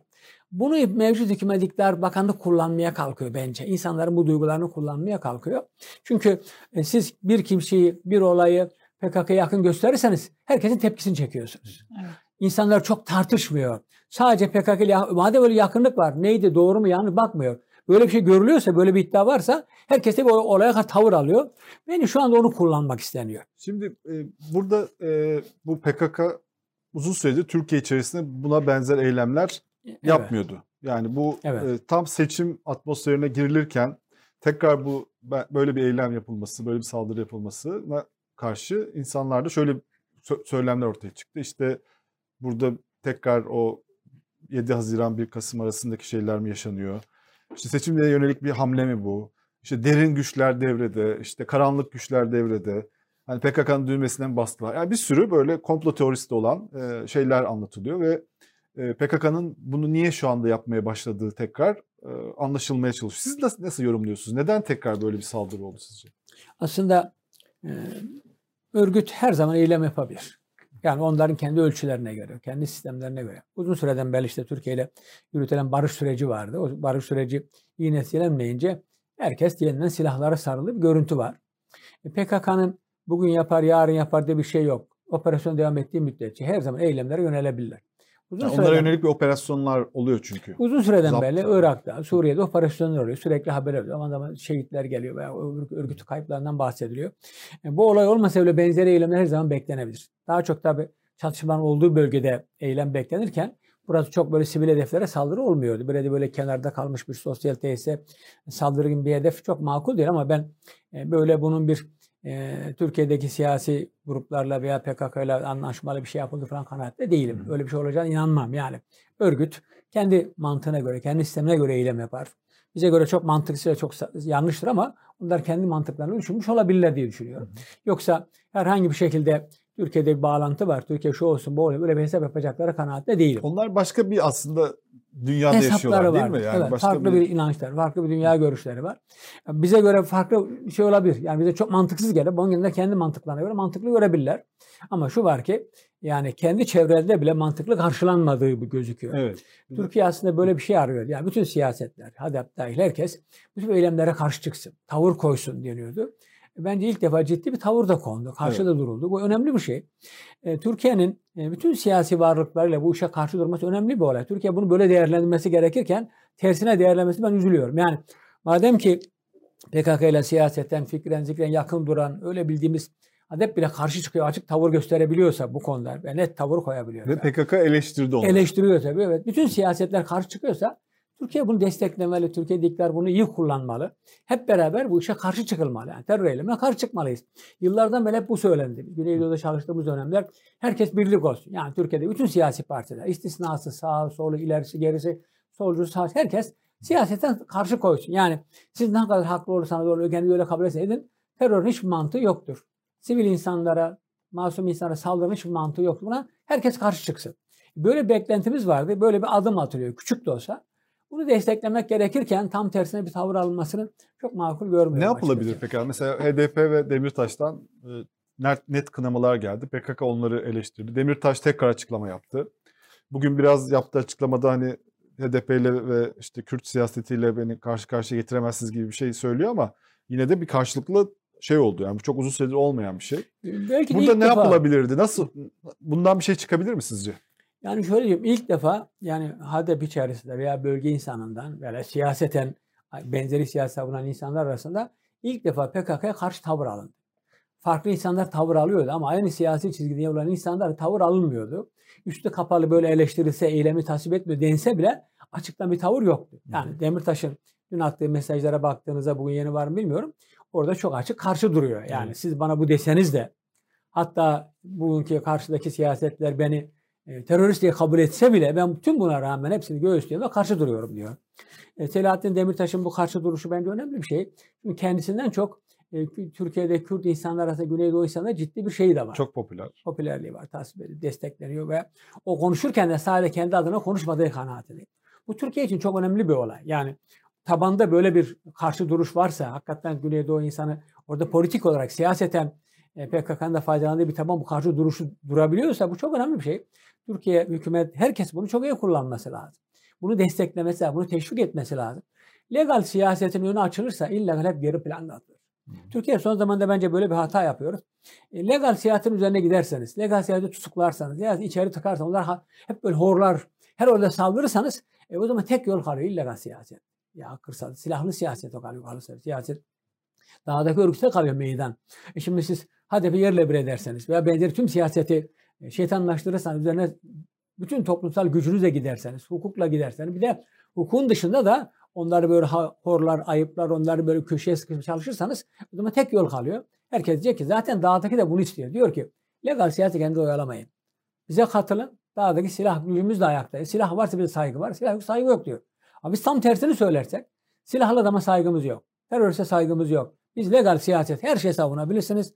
Her şeyi söyleyebilirsiniz ama gelin halka gidelim. Halkın oyuna yani bunu derseniz ve bunun önünü açarsanız ciddi bir destek alırsınız. E şimdi siz legal siyaseti yok etmeye kalkıyorsunuz. Bu ne demektir? Dağdaki adama, kırdaki adama, silahlı teröristler prim vermek demektir. Onun istediğini arzularını yapmak demektir. Yani o zaten onu istiyor. Legalin önü kapalı diyor. Siz tek yanlı bu yöntemlerle hakkınızı alabilirsiniz diyor. Biz bu tam tersini söylemeliyiz. Silahla, şiddetle hakkınızı alamazsınız. Hiçbir şey hakkı verilmez. Zaten ne varsa legal siyaset olması lazım deyip legal siyasette bunu savunan, desteklenmesi, bu savunan insanların önünün açılması, bu yolun aydınlatılması lazım ama Türkiye nedense son zaman tam tersine bir yola izliyor. Legal siyaseti yok etmeye çalışıyor yani. Bu aslında yanlış bir yöntem, yanlış bir taktik. Dünyanın hiçbir yerinde böyle bir yöntem de olmaz diye düşünüyorum terörle mücadele olarak. Bu tam tersi bir mücadele. Orada şöyle bir şey var mı? Yani çözüm sürecinde legal siyasetin önü çok açıldı. Ee, fazlasıyla açıldı hatta. Ee, işte Selahattin Demirtaş da televizyonlardaydı. İşte HDP çok büyük seçim başarıları yaptı ve mecliste üçüncü grup haline geldi. Fakat bunun karşılığında PKK bunu bir kazanım olarak görmedi. Yani belediyeleri olması, mecliste üçüncü grup olması. işte Hendekler, o olaylar başladı. Hendek terörü denen olaylar başladı. Bu sefer legal siyaset de zor durumda kaldı. Onlar da arada kaldılar. Onlar bu sefer yaptıkları sözler, açıklamalar, devlet onları kriminalize etti. Yani bu sanki bu dediğiniz şeyi devlet yaptı olmadı. Yani PKK'nın çok umurunda olmadı bu siyasetin güçlenmesi. Bu insanlarda bir hayal kırıklığı neden oldu bu. O yüzden de böyle bir devlette de işte bunların her türlü bunların üzerine gitmek gibi bir şey. Buradan nasıl dönülecek yani bu tecrübeden tekrar sizin dediğiniz yere nasıl dönülebilir sizce? Aslında e, o barış sürecinde legal siyaset çok öne çıkarıldı gözüküyor ama orijinalde öne çıkarılmadı. Hmm. Çünkü legal siyasette yönlendiren arkadaki illegal güç. Yani Öcalan legal siyaseti yönlendirdi. Hükümet buna müsaade etti. Onu Aracı gibi kullandı. Aracı gibi kullandı. Tamamen konuşmalar, pazarlıklar legal siyasette olmadı. Gerçi o legal siyaset de kendini bu yetenekli görmedi. Sahibi ben değilim Öcalan diyerek evet, veya Kandil farklı yerler gösterdi ama hükümet de bu rolü oynadı. Yani legal siyaset sadece aracı oldu ve aracı olarak rol kendine biçti öyle rol oynadı. Ondan dolayı da işi belirleyen yine öbür taraftı yani. İş tıkanınca da herkes geleneklerini konuştu. Şimdi illegal örgüt belli yöntemlerle çalışıyor. Belli hareket tarzları var. Onu kolay kolay değiştiremez. Onun anladığı yöntem o, geleneği bu, geçmişi bu. Illegal siyasette farklı yöntemleri var. Orada e, HDP'nin hatası kadar hükümetin de kullandığı yöntemler onlar onlara bağımlı hale kaldı diye düşünüyorum. Fakat e, bir şeyi bir defa deneyip başarısız oldu demek bu yöntem olmaz demek değildir. Dünyada biz pek dünya pek fazla bakmıyoruz ama bütün bu olaylarla ilgili iyi neticeler barış süreçleri alınmıştır. Dünyada hiç kimse zorla şiddetle bu olay bitirilememiştir. Bir tek örnek verilir. Tam ilgililer falan. Evet. E şimdi bakıyoruz o ülke hale geldi şimdi. Evet. Yani onun da bir yöntem değil. Dünyanın tek örneği bu da o şartlar çok olağanüstü şartlar bir araya birleşmiş. Ki bunun dışındaki bütün biraz yumuşayarak, biraz sönerek, olaylar azalarak dünyada olmuş bütün siyasi çalışmaların hepsi farklı yöntemlerle siyasi ve sosyal yöntemlerle ve süreçler halledilmiş. Bir dünya bu gözle bakmadığımız için orayı çok iyi görmüyoruz. Halen öbür yöntemlerden medet umuyoruz. Öbür yöntemlere öne çıkarıyoruz. Ama tam tersi bence Öcalan yakalandıktan sonra eğer legal siyasetle sürekli devam edilseydi belki bugün daha mesafe alırdık. Ama onu araç kullanıp illegalle muhatap olunduğu için illegal hep geri planda o yükseldi, yöneldi yani. O hiçbir zaman legal siyaset bu işte belirleyici olmadı açıkçası yani. Evet. Evet. Peki şimdi bu tekrar gündemde af kanunu var. Evet. bu konuda siz ne düşünüyorsunuz? Şimdi e, tabii Türkiye cezaevlerinde inanılmaz bir şey var. Tutuklu ve mahkum sayısı var. 2010'da sayı 70'lere 80 100 binlerle ölçülüyordu. Biz cezaevindeki 120 bine çıkmıştı.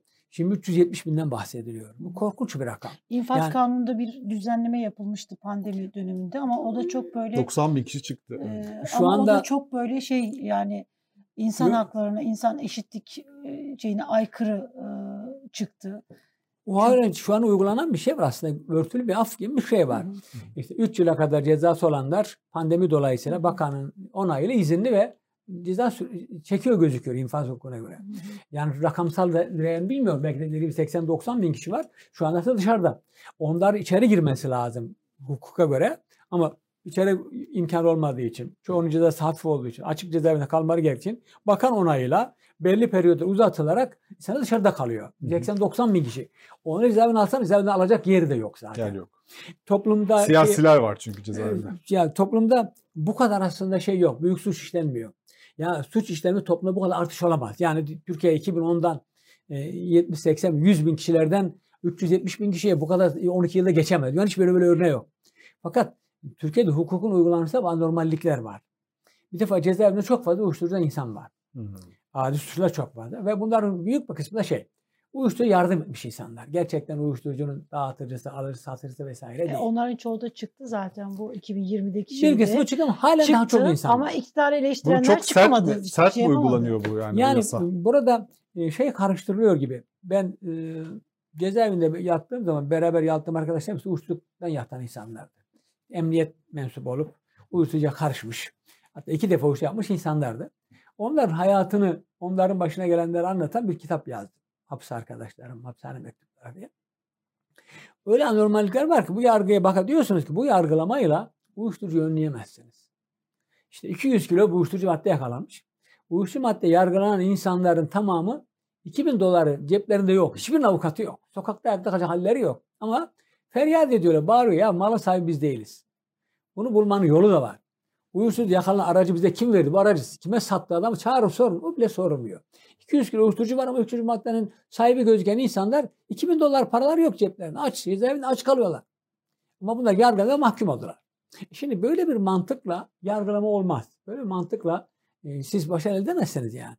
E şimdi e, siyasi suçlar çok fazla var cezaevinde bildiğimiz kadar söylüyorum.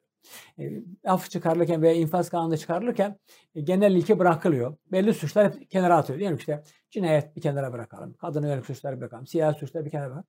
Bu ayrımcılık da iyi değil. Şimdi bazı suçlarla ilgili ayrım yaparsanız o zaman diğer suçlamaların farkı anlayamazsınız. Evet. Ceza kanunu herkese eşit uygulanır. Af varsa herkese uygulanır. Af yoksa herkese uygulanmaz. Şu suç ayrıca bunu ben suçun birini iyi birini kötü suç diye kabul edemezsin yani. Suç suçtur. Ceza indirim yapar. Hepsine beraber indirim yaparsın. Fakat hukukun uygulanmış biçiminde, infaz kanunu uygulanmış biçimde mantıklı değil. Çünkü suçların bir kısmı işte 1 bölü 3 bölü 2 yatıyor. Bir kısmı 4 bölü 3 yatıyor. Bir kısmı 4 bölü 2 yatıyor. Niye? Farklı farklı suç tarifleri var. Diyor ki Hmm. bu son zamanda ben şu tip suçlar 4-3 yatacak. Yani siyasi suçlar. Şunlar 4-3 yatacak. Yani işte verilen cezanın 4'te 3'ünü yatacak. Başkası yarısını yatacak diyor. Niye o ne fark var? O suç daha iyi, bu daha kötü suç gibi. Devlete Halbuki- karşı işlenmiş suç diye bir şey var. zaten ceza kanunu bunlara farklı ceza vermiyor. Yani siz siyasi bir suç işlerseniz en aşağı 5 yıldan 6 yıldan başlıyor. Bir en ufak bir konuşma yapar da ceza alıyorsunuz ama öbür suçlarda da hafif ceza alıyorsunuz. Yani ihale fesat karışmanın cezası 2 sene ama siyasi bir konuşmanın cezası 5 sene. Zaten ağırlık farkı var. Cinayet zaten çok ağır bir ceza. E, gasp fark, ağır bir ceza, hırsızlık hafif. Yani zaten ceza yasası bu farkı koymuş. Siz bu farkı ikinci bir fark uygulamayla koyuyorsunuz. Yani ceza yasası ve ceza yasası uygulaması, infaz yasası bölük pörşük edildi. Genel ilkeler standart konu bu ilke uygulanmaz derken ilkenin işte ilke, ilke 10 tane ilke ayrı ilke var. Böyle olmaz. Dersiniz ki ceza kanununa göre şu suçlar ağır, bu suçlar hafif parlamentoda geçer ve uygulanır böyle uygulanır. Sonra ikinci bir ilke getiriyor. İktidar kendine göre bir tarif ediyor. Diyor ki bana göre şu suçlar daha fazla yatacak, az yatacak. Böyle bir şey olmaz. Dünyanın hiçbirinde böyle bir usul hukuk olmaz yani. Şimdi siyasilere yönelik herhangi bir şey konuşulmuyor. Mesela Kemal Kılıçdaroğlu bile kader mahkumlarını kapsamalı dedi. Bir de bir de kader mahkumları diye bir laf Evet. var. Tam ne olduğu da anlaşılmıyor. Yani böyle bir kader mahkumları var. Ama bir de e, işte teröre yardım, terör üye- üyesi, bu FETÖ davaları özellikle, işte PKK davaları bunlar da çok rahat bu cezalar verilebiliyor. Yani terör örgütü üyesi diye bir sürü insan hapiste şu anda. Terör yardımdan bir sürü insan hapiste. İşte Baylok var. Onlardan zaten 6 yıl 7 ay hapis yatıyor. İşte HDP'nin böyle selam vermiş olanlar hapiste. Bunlara yönelik ama şu anda kimsenin böyle bir şeyi yok sanki. Kimse bunu söylemiyor yani. Aslında e, kader mahkumunda kasıtçı olma anlarız. Kazaen, kastı olmaksızın eylem yapmış. Evet. Trafik kazası yapmış. Aynen evet. İstemeyerek zarar vermiş. Hı hı. Veya bir anlık bir öfkeyle, bir tepkiyle bir anda bir, bir eylem yapmış insanı kapsaması lazım. Ama şimdi Türkiye'de öyle bir şey var ki Türkiye'de suç tarifi de garip. Eğer Türkiye'de cemaat denen olgu hükümetle kavga etmeseydi şu anda belki de bin, bin iki bin tane insan müebbete mahkumdu. Ben şu anda belki de siz demiştiniz 49,5 yıl iki tane 49,5 yıla mahkumdu. E şimdi birçok insana iddia edilen suç çok basit iddialar yani. Diyor ki sen bu sözleri söylemek suretiyle işte bu işi itibarsızlaştırdın. Örgüte yardım etmiş sayıldın. Ve yazdığınız bir kitap dolayısıyla örgüte yardım etmiş kabul ediyor. Yazdığınız bir söylediğiniz laf dolayısıyla örgüt propagandası kabul ediyor. Cezalar veriliyor. Şimdi bu mantığın olduğu bir yerde ne adalet ne hukuk doğru tecelli edemez. Şimdi örgüte yardım etmek diye bir şey. Hatta öyle bir şey diyor ki örgüt mensubu olmamakla birlikte Evet, evet. örgüt mensubu ceza alır. Ya böyle mantığa ters. Örgüt mensubu değilsiniz ama örgüt mensubu ceza alır. Ben öyle ceza aldım. Diyor ki örgüt mensubu değilsin ama sen bu Bunu yazdıklarınla Ispatlayamıyorum diyor. örgüt örgüte yardım mensubu. sayılırsın. Onda yardım Mustafa nasıl sayılıyor? Sende Halbuki- öyle bir potansiyel var diyor. Halbuki- Azınlık raporu Halbuki filmindeki gibi yani ha, suç öncesi böyle yardım şey. fiili bir yardım olur. Yani sizin eskiden ceza kanunda bütün dünya hukuklarında vardır. Suçun işlenmesinden önce ve suçtan sonra suçluya bilerek isteyerek yardım etti. Suçu kolaylaştırdı. Saklı gizlenmesine, delil yok vesaire yardım etti. Bunun dışında çok nadiren küçükleri telkinle ikna ederek suça itmek. Onu teşvik etmek, onu suç ama onun dışındaki yöntemlerle suç olmaz. Yani siz sözlerinizle, laflarınızla yetişkin bir insana suça tahrik etti, suçu teşvik etti veya suçu böyle bir ceza olmaz. Örgüt propagandası yaptı. Örgüte mensubu değil ama örgüt adına suç işlediği gibi garip garip suçlar çıkarıyor. İşlediği suç var cezasını görür.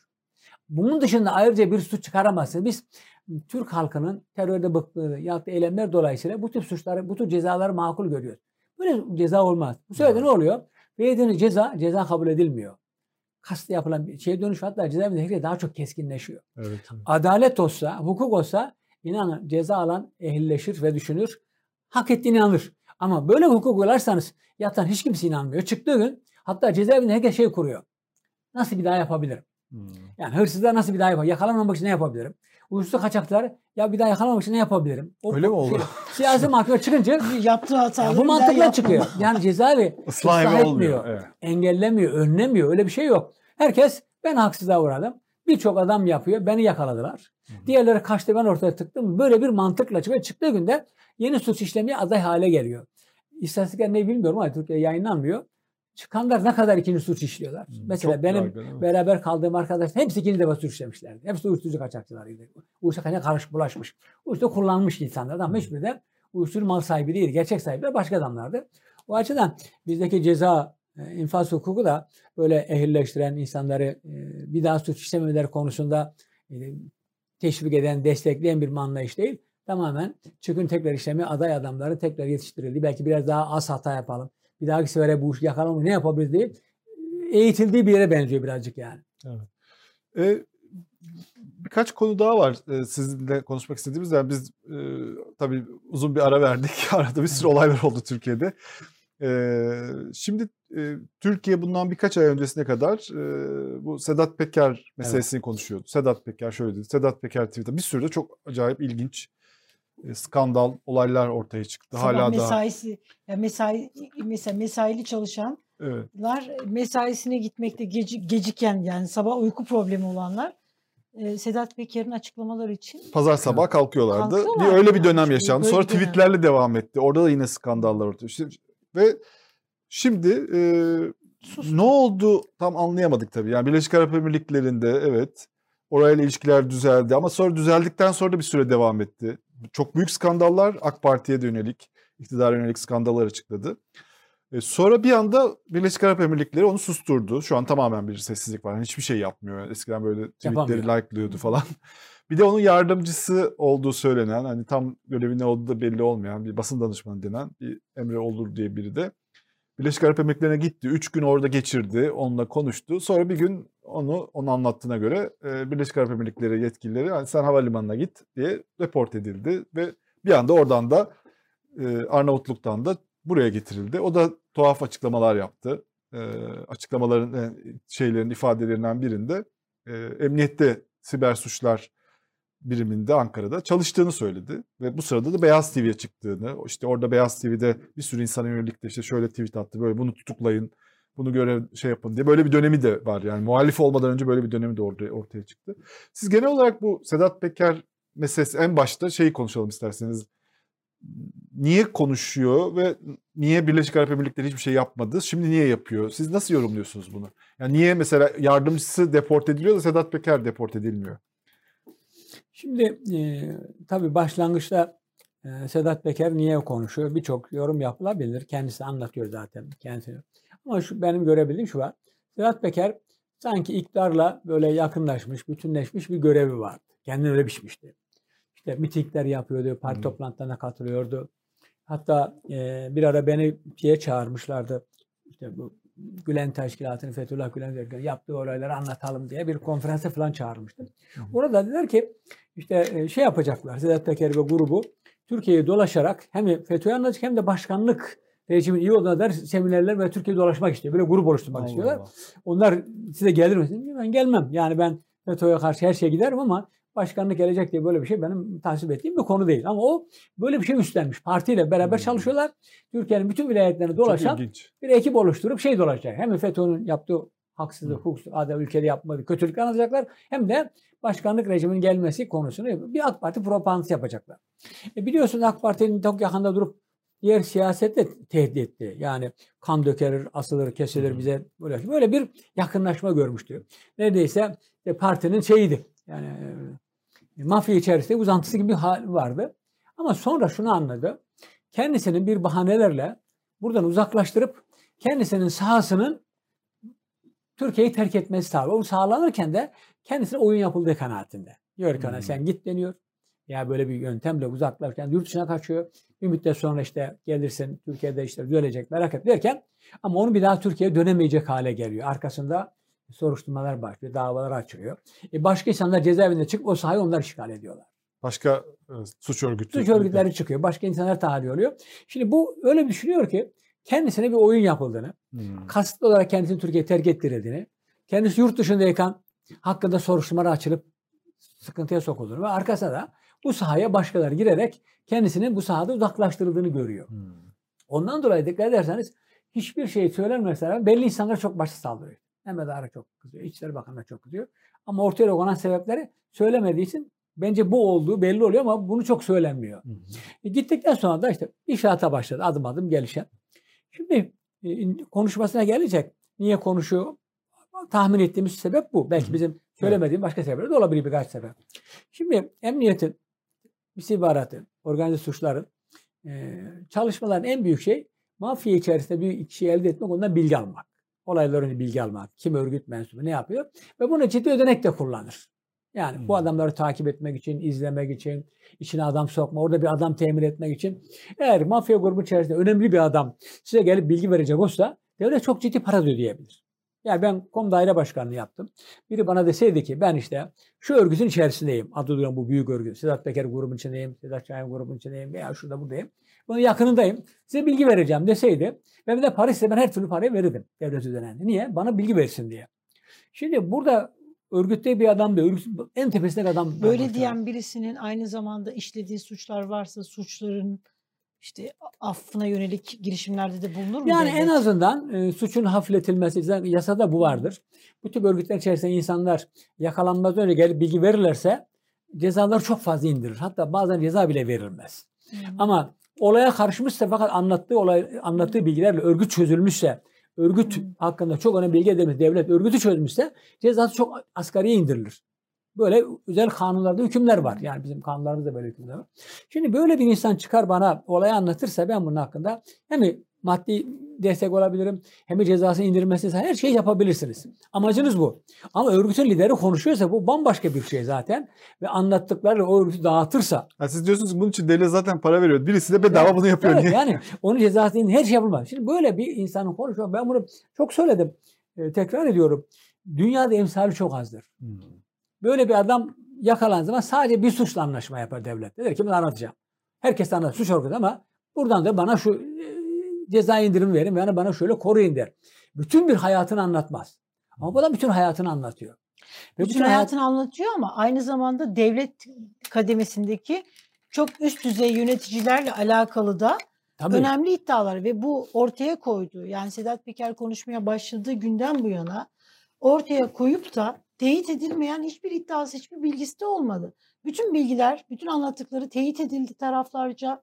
Doğru olduğu ortaya çıktı ama buna rağmen de sadece konu- konuşmakla yani o tabii ki görevi başka bir şey yapamaz ama bunun gereği de mesela yapılmadı. Ya, bir de Devlet Elif Hanım adım öyle ki konuşmalarına bakarak anlatacaklarına kestirebiliyorsunuz. Diyorsunuz ki bu adam şunları anlattıysa daha neler bilebilir. Yani Hmm. oradan Türkiye'de yaşanan insan, Türkiye'deki siyasi gelişme olayları bilen insanlar yorum yapabiliyor. Şimdi adam öyle bir şey söyledi ki hakikaten Türkiye'de çok önemli bir kilit açtı.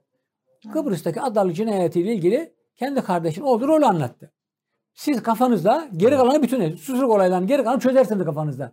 Kimin ne yapıyor, ne ediyor, nasıl rol oynuyor, bu sistem nasıl çalışıyormuş. Bu sistemi çok güzel önümüze koydu.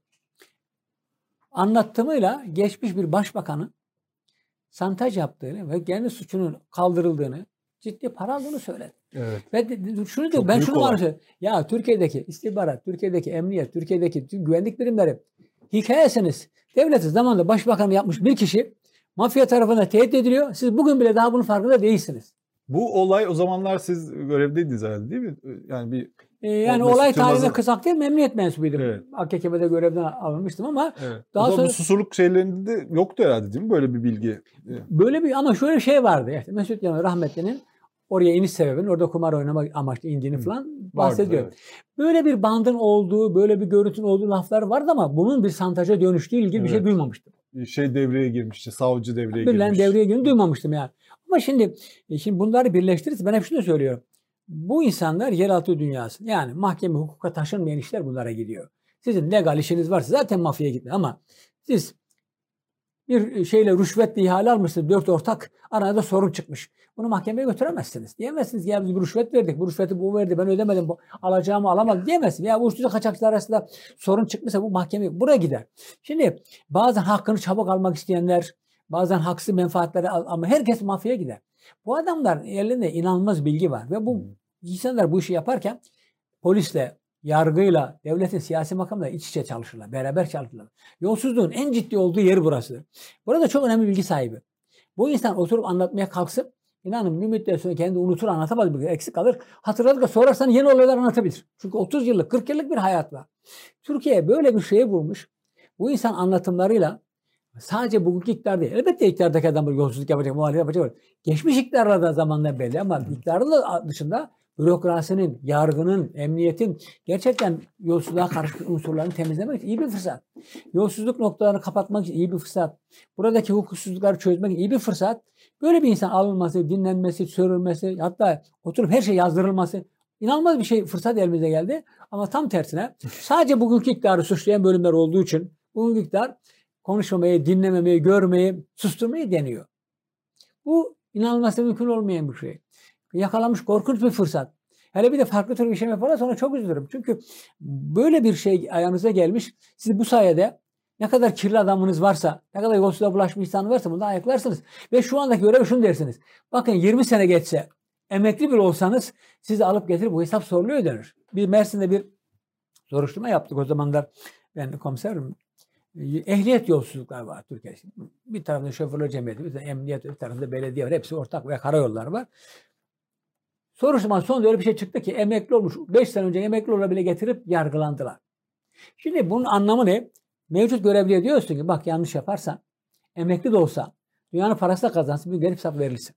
Bu duygu çok önemli bir şey. Sedat Peker'in anlattıklarıyla birlikte Sedat Peker'le beraber suç işleyene de yargılanacak ama buraya destek olan, burada olaylar görmeyen, burada suçları kapatan Türkiye'de cinayetler kapatıldı. Türkiye'deki büyük yolsuzluklar kapatıldı. Türkiye'de büyük menfaatler kapatıldı. Bu öyle bir iki olay falan da değil yani. E bunu kapatan emniyetçiler, bunu kapatan yargı mensupları, burada rol alan siyasi herkesin bir ortaya çıkarıp yargılanması lazım. Bu yargılama yapıldığı zaman herkese şu denecek. Bunu yaparsanız bakın 20 yıl sonra bir yargının karşıya mahkemeye çıkarsınız. Düzgün hareket etmeye mecbur kalın. Bunlar mutlaka aydınlatılır. Şimdi bunu bu imaj, bu mesaj çok önemli ama bu mesajı veremeyip de tam tersine öyle bir mesaj veriyorsunuz ki her türlü suç kapatılır. Her türlü örtülür. Bu çok yanlış bir şeydir. Ben şunu inanıyorum. Sadece geçmişte mi Hanefi Bey? Şimdi anlık yani hani şey olur ya. Yani şu anda e, söyleniyor e, ve hiçbir şey olmuyor. Üzeri kapatılıyor. Ben inanacağı kanım. Türkiye'de bir gün iklim değişecektir. Türkiye'de bir gün bunlar soruşturma konu edilecektir. Ve bir gün 20 yıl önce de bu olaylara karşı insanlar tekrar çağrılacak, mahkeme önüne çıkarılacak. Çıkarılır. Çünkü şey çıktı bir defa hani ok yaydan çıktı. Hmm. Bu mutlaka bir gün gelir kullanır, bir gün değerlendirir. 80 ihtilalinde insanlar yargılanıyor. 28 Şubatçılar yargılanıyorsa doğru yanlış yargılanıyor. Çok şey söylenir yanlış yargılanıyor ama ayrı mesele ama yargılanıyorsa bence bugün anlatılanlar da yargılanır. Bu anlatılanları bugün işleme koymayanlar, bu konuda soruşturma yapmayan, görevini yapmayanlar da bunun hesabını bence verir, vermesi gerekir. Ve ben vereceği inancındayım. Bu olmak mecburiyeti Türkiye yoksa Türkiye devlet olmaz. Eğer bu olacaksa bu bir gün bir gün çıkar denir ki gelin bakalım bu işleri yapmışsınız bu hesabı verin. İkinci soru sorulur. Bunu zamanda anlatın niye hesabı yapmadınız? Çünkü bunların belgesi bulunur. Bunların delili bulunur. Bunlar çok zor değil. Yani bir kısmı saklı gizli olsa bu kadar büyük para hareketleri saklanamaz. Bu kadar büyük hareketler kağıt üzerinde o kadar gizlense bile mutlaka bunun delili var. Emanet eder ki bir kişi anlatsın. Yani böyle suçları anlatmışsa buradan çok mesafe alır diye düşünüyorum. Peki Hanefi Bey şimdi e, biraz önce ben hani şey söyledim. Sedat Peker'in ortaya attığı e, iddialar böyle hani teyit ediliyor, e, Evet. doğrulanıyor. Ama bunun ötesinde mesela devlet yönetimi yani mev- mevcut işte iktidar partisinden birilerine bunun içerisinde zaman zaman İçişleri Bakanlığı'nın direkt hedef alan açıklamalar da yapıyor. E, Türkiye bu kadar böyle uyuşturucu batağına e, batmış durumda mı? Siz mesela Sedat Peker'in uyuşturucu kaçakçılığı ile alakalı e, yaptığı açıklamaları nasıl değerlendiriyorsunuz? Nasıl okuyorsunuz? Çünkü öyle şeyler anlatıyor ki emniyet içerisinde. Öyle şeyler anlatıyor ki direkt İçişleri Bakanı. Zaten hani bu tür bir şey varsa e, devletten birileri yoksa bu kadar rahat, bu kadar böyle bu operasyon, bu şeyler yapılamaz. Şimdi aslında Siz bunları nasıl değerlendiriyorsunuz? E, Ben bir takım şeylerin küçük de yapıldığı kanaatindeyim. Fakat şöyle bir şey de var. Ee, Bizim hukuk sistemimizin çalışması için birilerinin varıp ihbarda ve şikayette bulunması lazım. Sizin anlattığınız suç e, böyle ucu açık bir şeyse, çok tarif edilmemişse yargının çalışmaması bahane olabilir. Dilekçeyi kabul etmiyorsa, suç duyurusunu kabul etmiyorsa. Şöyle söylüyorum yani mesela diyelim ki e, anlattığı bir olay var. Bu Hı olayın hı. bizde yargının çalışması şöyle bir şey var. Bir, yetkili ve görevli yargıya müracaat etmeniz lazım. Eğer yetkili ve yargıya müracaat etmezseniz bu olayın kimin soruşturacağı belli hale dönüşüyor. Bu konuda işte iddia eden insanlar, belki sivil toplum örgütleri, bazen siyasi partiler bunu yapıyorlar. Bu açıkça netleştirip savcılıklara dilekçe vermek lazım. Şimdi anlattığınız konu İstanbul Savcılığı'nın görev alanına giriyorsa ama bu belli değilse siz anlatıyorsunuz ama İstanbul harekete geçmiyor. Yarın bahanesi kolay. Benim görev sahamı olduğuna hiçbir emare yok. Suçun nerede olduğu belli değildi. Nerede işlendiğini ben bilmiyorum. Hı hı. Bana ama bir yer, bir kişi, Bu bir konuda mı yanlışlıklar yapılıyor? eksiklik var. Yani eksiklik var. Yani Hı. bu anlatılan suçla ilgili gerçi bazı partiler bu tamamlıyor galiba. Tek tek ama. Denmeli ki burada anlatılan şu konu sizin savcılık bölgesindedir. Şikayet, davacı ve ihbar ediyoruz. Hı. Savcılığa müracaat eder. Savcılık kendi mıntıkasında kendi görev yapar. Değilse görevsizlik ve yetkisizlik kararı verir ilgili yere göndermek mecburiyetinde. Bu yapılmazsa bütün anlatmanıza rağmen soruşturma yapılmayabilir. Siz dersiniz ki beni Yıldıray Bey geldi dövdü. Bana ateş etti. Beni vurdu. Hiç kimse harekete geçmez. Niye? Çünkü nerede hareket yapacak? Hangi savcının görev sahasında bu? İstanbul mu, Ankara mı, Beykoz mu? İlçe bile belli değil. Bunu netleştirmek gerekiyor. Bunu işte birazcık bazı insanların, bazı sivil toplum kuruluşların, belki ba- baroların, belki bu işin mağdurlarının, belki de iddia eden kişi iddiasından sonra bir yazılı dilekçe göndermeli, mektup göndermeli. Demeli ki ben şu konuyu ihbar ediyorum. Bu konu sizin mıntıkanızda işlendi. Ben bu konuda davacıyım ve size bilgi veriyorum. Böyle bir şey sistem harekete geçirir. Bunu kimse önleyemez. Yani Cumhurbaşkanı bile önleyemez bu sistem. Yeter ki böyle bir hareket. Ama bunu harekete geçmezseniz herkes durur. Şimdi diyor ki ben şu olayı yaptım diyor. Ama nerede yaptı? Kiminle yaptı? Hangi zamanda yaptı? Hem zaman lazım hem yer lazım. E, açık bilgi lazım. Şöyle şimdi ben böyle sürekli olumsuz bir şey söylüyorum ama tamam savcı şimdi yargının e, olağanüstü siyasallaştığı bir dönemden Evet. de geçiyoruz. Yani yargı Evet. E, normal tabii. yargı değil. Bunun üzerini kapattı. Geldi işte ben gittim dedim ki Sarıyer'de işte Sedat Peker'in anlattığı olaylar bir vatandaş olarak da ya da bir siyasi partinin temsilcisi olarak gittim Sarıyer ilçesine ilçe işte şeyine dedim ki burada böyle bir şey var İstanbul Savcılığına e, ihbarda bulundum. Eksiksiz bir şekilde. Fakat o savcı iktidara yakın bir savcı. E, dedi ki ya ben evet soruşturdum, kovuşturdum ama bir şey göremedim dedi kapattı. Bu tamamıyla kapatılmış olmaz mı Değil. İtiraz etme hakkınız var. Yani Hı hı. suç ceza mahkemesi itiraz ediyor. Suç ceza mahkemesi de reddedebilir. Ama en azından şu var. Bu işlem başlattığınız zaman bir hukuk sisteminin içine kayıt altına giriyor. İkincisi zaman aşımı duruyor. Ha. Yenileme zaman. Her yapılan işlem zaman aşımını kesiyor. 10 yıl önce oldu. Dilekçe verdiniz 10 yıl bitti yeni bir 10 yıl başlar. Savcı takipsizlik verdi. Siz itiraz ettiniz yeni bir 10 yıl başlar. Bir de bir kayıt altına alınıyor. Bir başlangıcı var. Evrak evveliyatı var. Yargı siyasallaşsa da bu, bu önemli bir adım Evet. diyorsunuz. Yani ben şunu diyorum ki ben de şunu beklemiyorum. Ya savcılar dilekçe verdik hemen takata başlar soruşturma yapar. Yok böyle bir ama ad- adım atar. En azından bir başlangıç bir hazırlık sayısı verir. Emniyete bir yazı yazar. Böyle bir iddialar var. Bu konuda bana bilgi toplayın. Emniyet hemen her türlü bilgi getirir. Getirmez. Ama o da ne yapar en azından bir takım yere yazı yazmaya başlar. Yani kendisini sorumluluktan kurtulacak kadar harekete geçer. Bu bizim gelecekte çok işimize yarar. Ben 1980 yılında o zamanlar bir siyasetçinin karıştığı olayla ilgili tutanak tutmuştum görevli olduğum ilçede. Savcılığa da gönderdim. E, savcı dedi ki ya çok da bir şey yapamayız. Milletvekili dokunulmazlığı var. Bu iddia edilen çok önemli bir suç değil. Havaya silah atmak suçu falan. Ama dedi ben mecburum sizin dilekçenizi aldım meclise gönderdi. Dokunulmazlığı kaldırmaz talep ediyorum. E unuttuk gittik ama arada zaman geldi, evren değişti. Seçimler bitti, partiler kapaldı, siyah bitti. Bir gün der ki tanıksınız. Gelin bakalım kim? O milletvekili arkadaş yargılanıyor. Ben de tanığım. Şimdi milletvekili bana haber say aman ne olur beni tanıklık yapma. O gün ben bunu ateş etmedim. Yanımda kadar ateş ettim. Mecbur kalıp sahip çıktım. Ben de duymuştum hakikaten ama öyle bir hale gelmiş ki benim ifadem içeri girecek durumda. Şimdi o gün hiç kimse aklına gelmedi. Ya kim ne yapabilir? Yani hiçbir şey olmaz. Milletvekili dokunmaz. Tekrar milletvekili seçimi ama 5 sene sonra o kişi ceza alacak hale geldi. Muhtemelen ceza da aldı 5 6 ay ve tecil edildi diyelim. Ama bir şey döndü hesap soruldu yani 5 sene 10 sene sonra. O açıdan bugünkü davalarla ilgili yeter ki adli süreç başlasın. Bir zaman aşımı kesilsin. Devlete bir makam belli olsun. Bir dava açılmış olsun. Bir UYAP'a girsin. Herhangi bir yerde baktığınız zaman böyle bir soruşturmayı görürsünüz. Şimdi öyle bir sistem de var. Herkes bunu o zaman ne yapıyorlar? Başka soruşturma bunlarla birleştiriyor. Başka bir savcılık diyor ki bende de böyle bir dava var bu kişiyle ilgili. Oraya şerh konuyor. Hiç aklınıza gelmeyen şey çıkıyor. Bu anlat adamlarla ilgili, bu kişilerle ilgili başka yerde başka mahkemeler var. Bizim haberimiz yok. Basın intikal etmemiş. Onlarla birleşme, irtibatlaşmaya başlanıyor. Ve siz farkında olmaksızın ciddi bir bilgiyle karşı karşıyasınız. Bir gün bir iklim değiştiğinde de bir gün bu konular hakkında soruşturma yapmaya başlandığı zaman hiç olmazsa bir altyapıyla karşılaşır ve ciddi bir mesafe almış olur. Yoksa bir kısmıyla ilgili zaman aşımı gidecek zaten. Cinayet bile olsa belli bir zaman süresi var.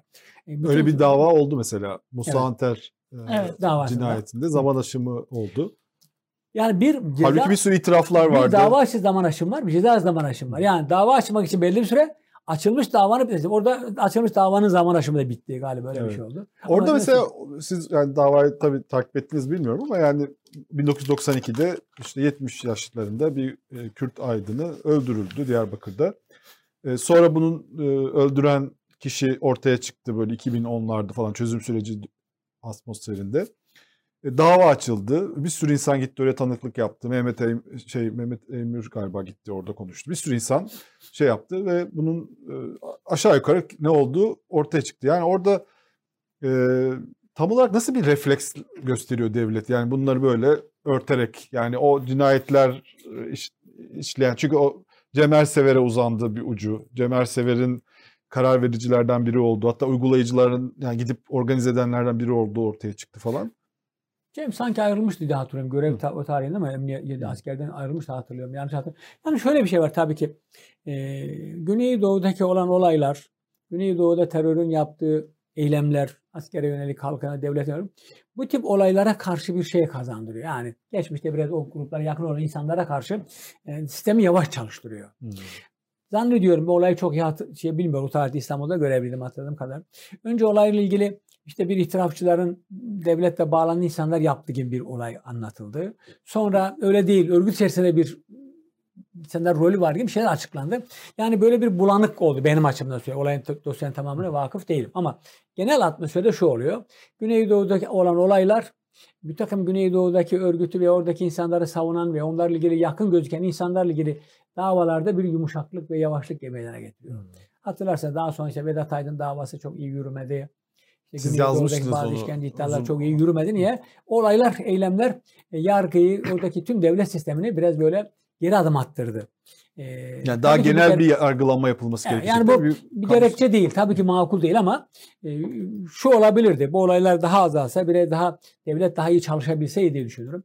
E, çok iyi soruşturulamadı. Çok iyi deliller ortaya konamadı. Mahkemeler karar vermekte zorlandığı kanaat ama dosyanın tamamına da vakıf değilim açıkçası. Evet. Şimdi bir tane bir dava daha var. O da çok ilginç. Yani o da şimdi çok fazla konuşulmuyor ama bu e, Necip Hablemitoğlu e, evet. cinayeti. AK Parti iktidar dönemindeki galiba yıllar, tek evet. faili meçhul olay olarak kaldı. Zaten tam olarak nasıl olduğu ve niye öldürüldüğüyle ilgili çok fazla teoriler var, komplo teorileri falan var. Fakat günün sonunda gelen şey çok tuhaf bir yere geldi. Necip Ablemitoğlu böyle milliyetçi, Türkçü, Kemalist ulusalcı. bir ulusalcı bir isimdi. Ee, onu şu anda öldürmekle suçlanan kişi de öyle bir isim. Şu anda Bulgaristan'da olan Levent Göktaş, Ergenekon davasından hapis yatmış bir eski komutan ee, ve aynen Levent Gök şeyim Necip Ablemitoğlu'nun görüşlerine çok yakın biri. Onun özel kuvvetlerde bir organizasyon yaparak onu öldürttüğünü söyledi bir Ukrayna'dan getirilen bir e, kişi. Özel olarak MIT operasyonuyla getirildi o da. Bir de ilginç bir şekilde FETÖ'nün o tarihlerde Levent Göktaş ve özel harekatı kullandığı böyle birbirine karıştı her şey. Evet. FETÖ nasıl Levent Göktaş'ı kullanır? Sonra Ergenekon'dan nasıl alındı? Siz baktığınızda bu davada ne görüyorsunuz? Tabii ki aslında bu dava tek başına insanı dehşete düşürecek bir şey. Çünkü olayın faili gözüken insanlar eğer gerçekten faillerse o tarihte görevliler ve devletin çok önemli bir biriminde ve grup halinde hareket ediyorlar. Evet. Kişisel değiller, grup Değil, halindeler. evet. Ve şimdi şöyle ki aslında o grubun üyelerinin bazılarının başka suçlar da var. Mesela yanlış hatırlamıyorsam o e, Ergenekon davası önce savunamuna denen da, soruşturmanın içerisinde birinde Gökhan Bozkurt'un yargılanması var. Ordudaki bazı sırları getirip oraya vermesi, bazı malzemeleri getirmesi iddiası var bu davanın içinde ama şimdi daha yeni duyuyor birleştiriyordu tarihte. O zaman adı çok geçmemişti. Yine Urfa'da devam eden bir patlayıcı madde kaçakçılığı var. Bu kişilerden atlarının geçtiği, o Nuri Bozkurt bazı insanlar yakın zamanda patlayıcı madde satıyorlar. Orada kime satarsanız Urfa'da Suruç bölgesinde yani garip e, yurt dışı Suriye terörist gruplara meselesi, evet. satarsınız. Bu insanlar nasıl böyle bir içinde rol alırlar? Biraz enteresan. Ayrıca bana gelen bizim avukat arkadaş vardı. Bana gelen bilgide de Levent Göktaş'ın kendi dahil olduğu arkadaş grubun, daha geniş bir grubun e, yurt dışında bu Suriye tarafındaki gruplara göre büyük miktarda silah sevkiyatı var. Öyle mi? Evet. Ama Hmm. bu sevkiyatı devletin ne kadar bilgisi var, ne kadar bilgisi yok orasını ben bilmiyorum.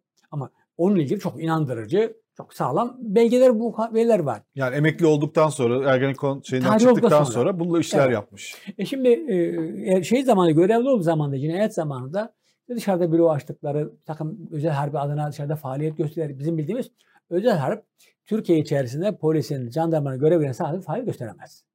Kalkıp da sivil hedeflerle araştırma çalışma yapamaz. Böyle bir görevi yok. Sıkı yönetim olup öyle özel görev verilmediği müddetçe böyle bir şey yapamaz. Ama o tarihte böyle faaliyetleri var.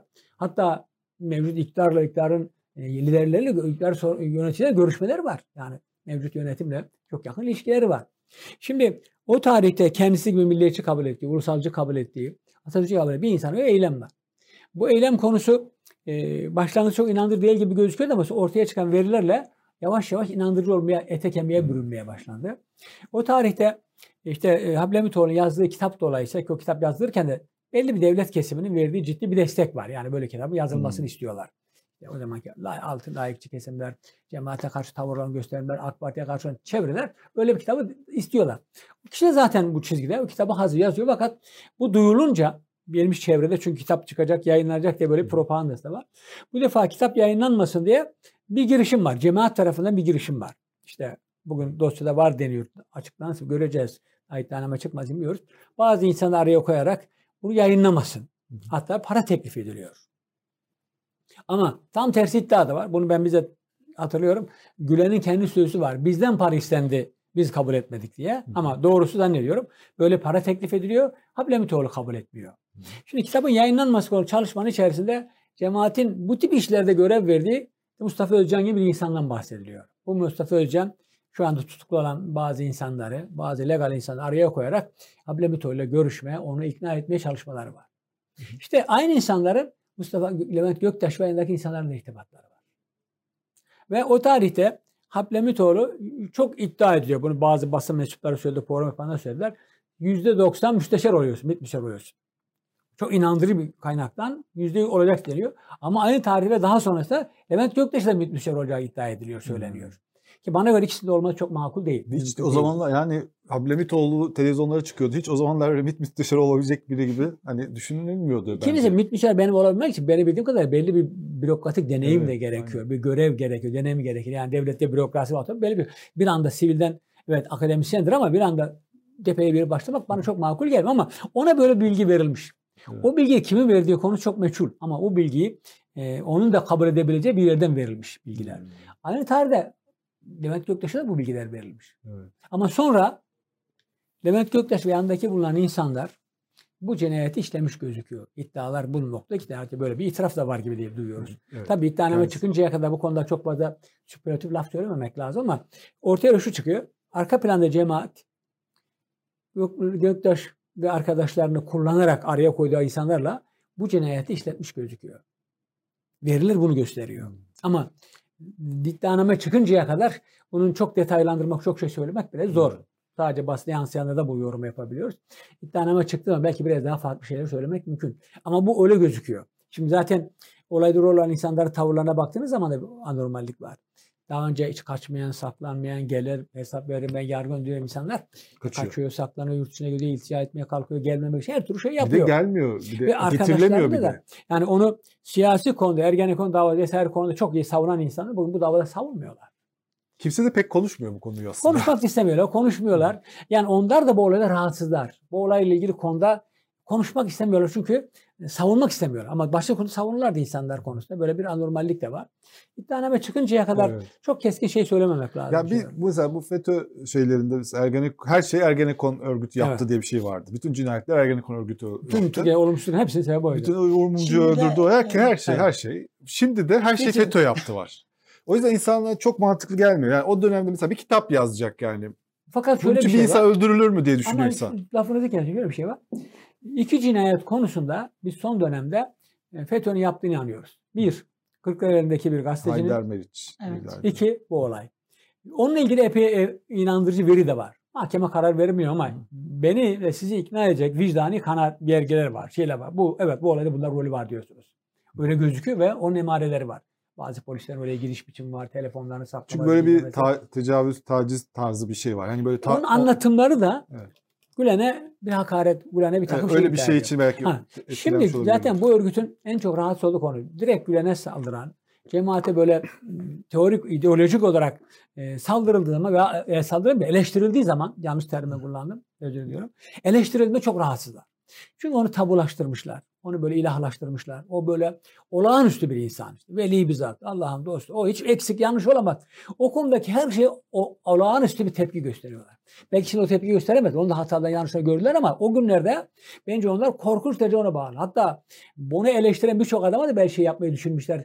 Belki planladılar ama yapmadılar. Fakat bu iki cinayet konusunda e, biz şeyiz, eminiz bu iki örgütü yaptığına da inancımız var. Bir ilgili emarede var.